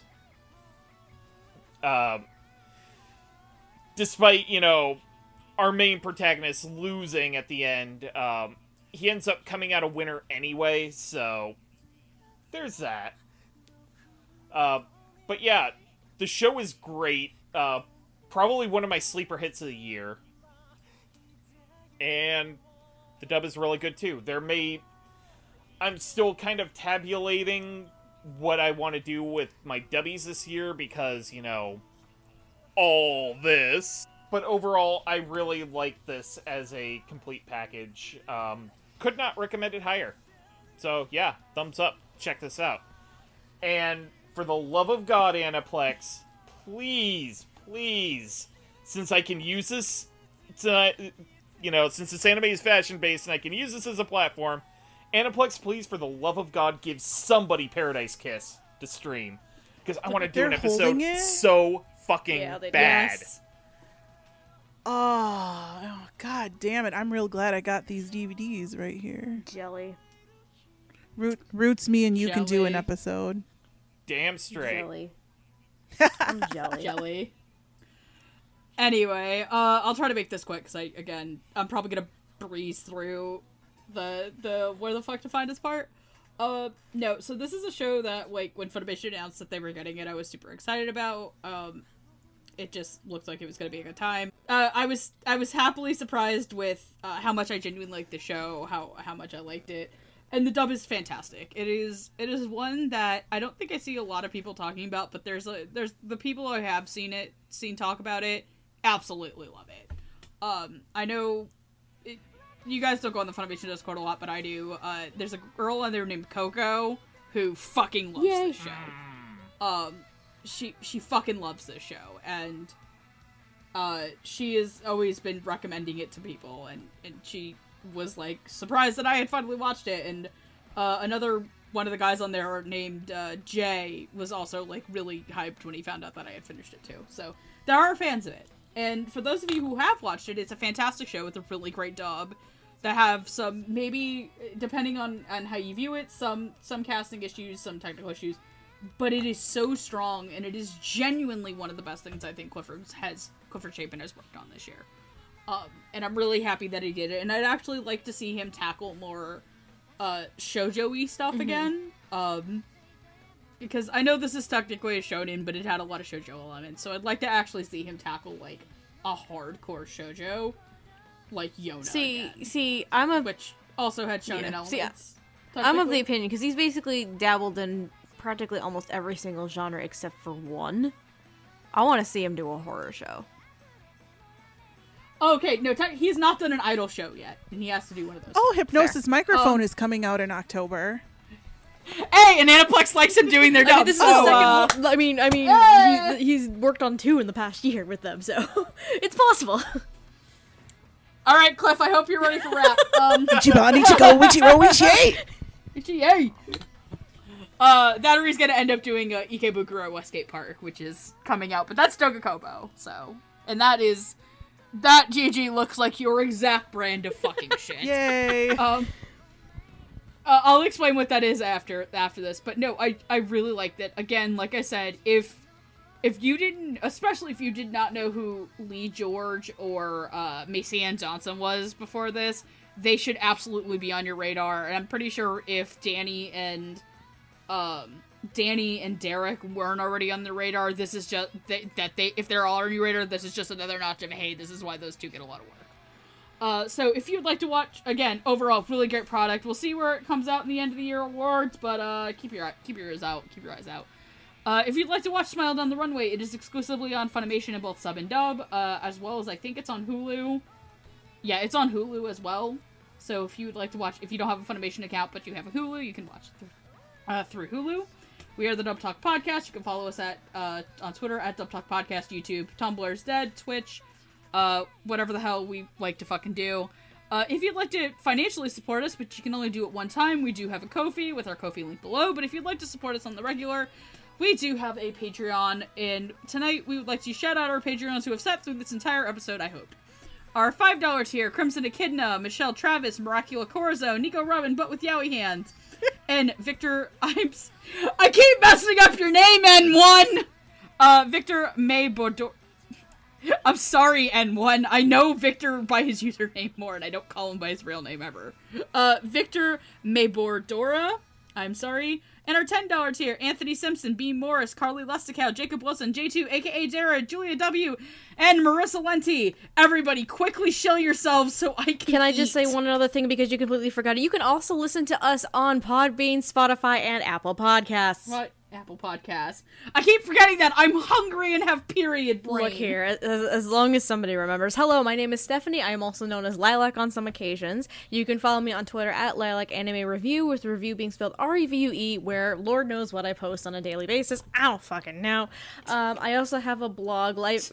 It's just pictures of Just Sherb. pictures of You're not wrong.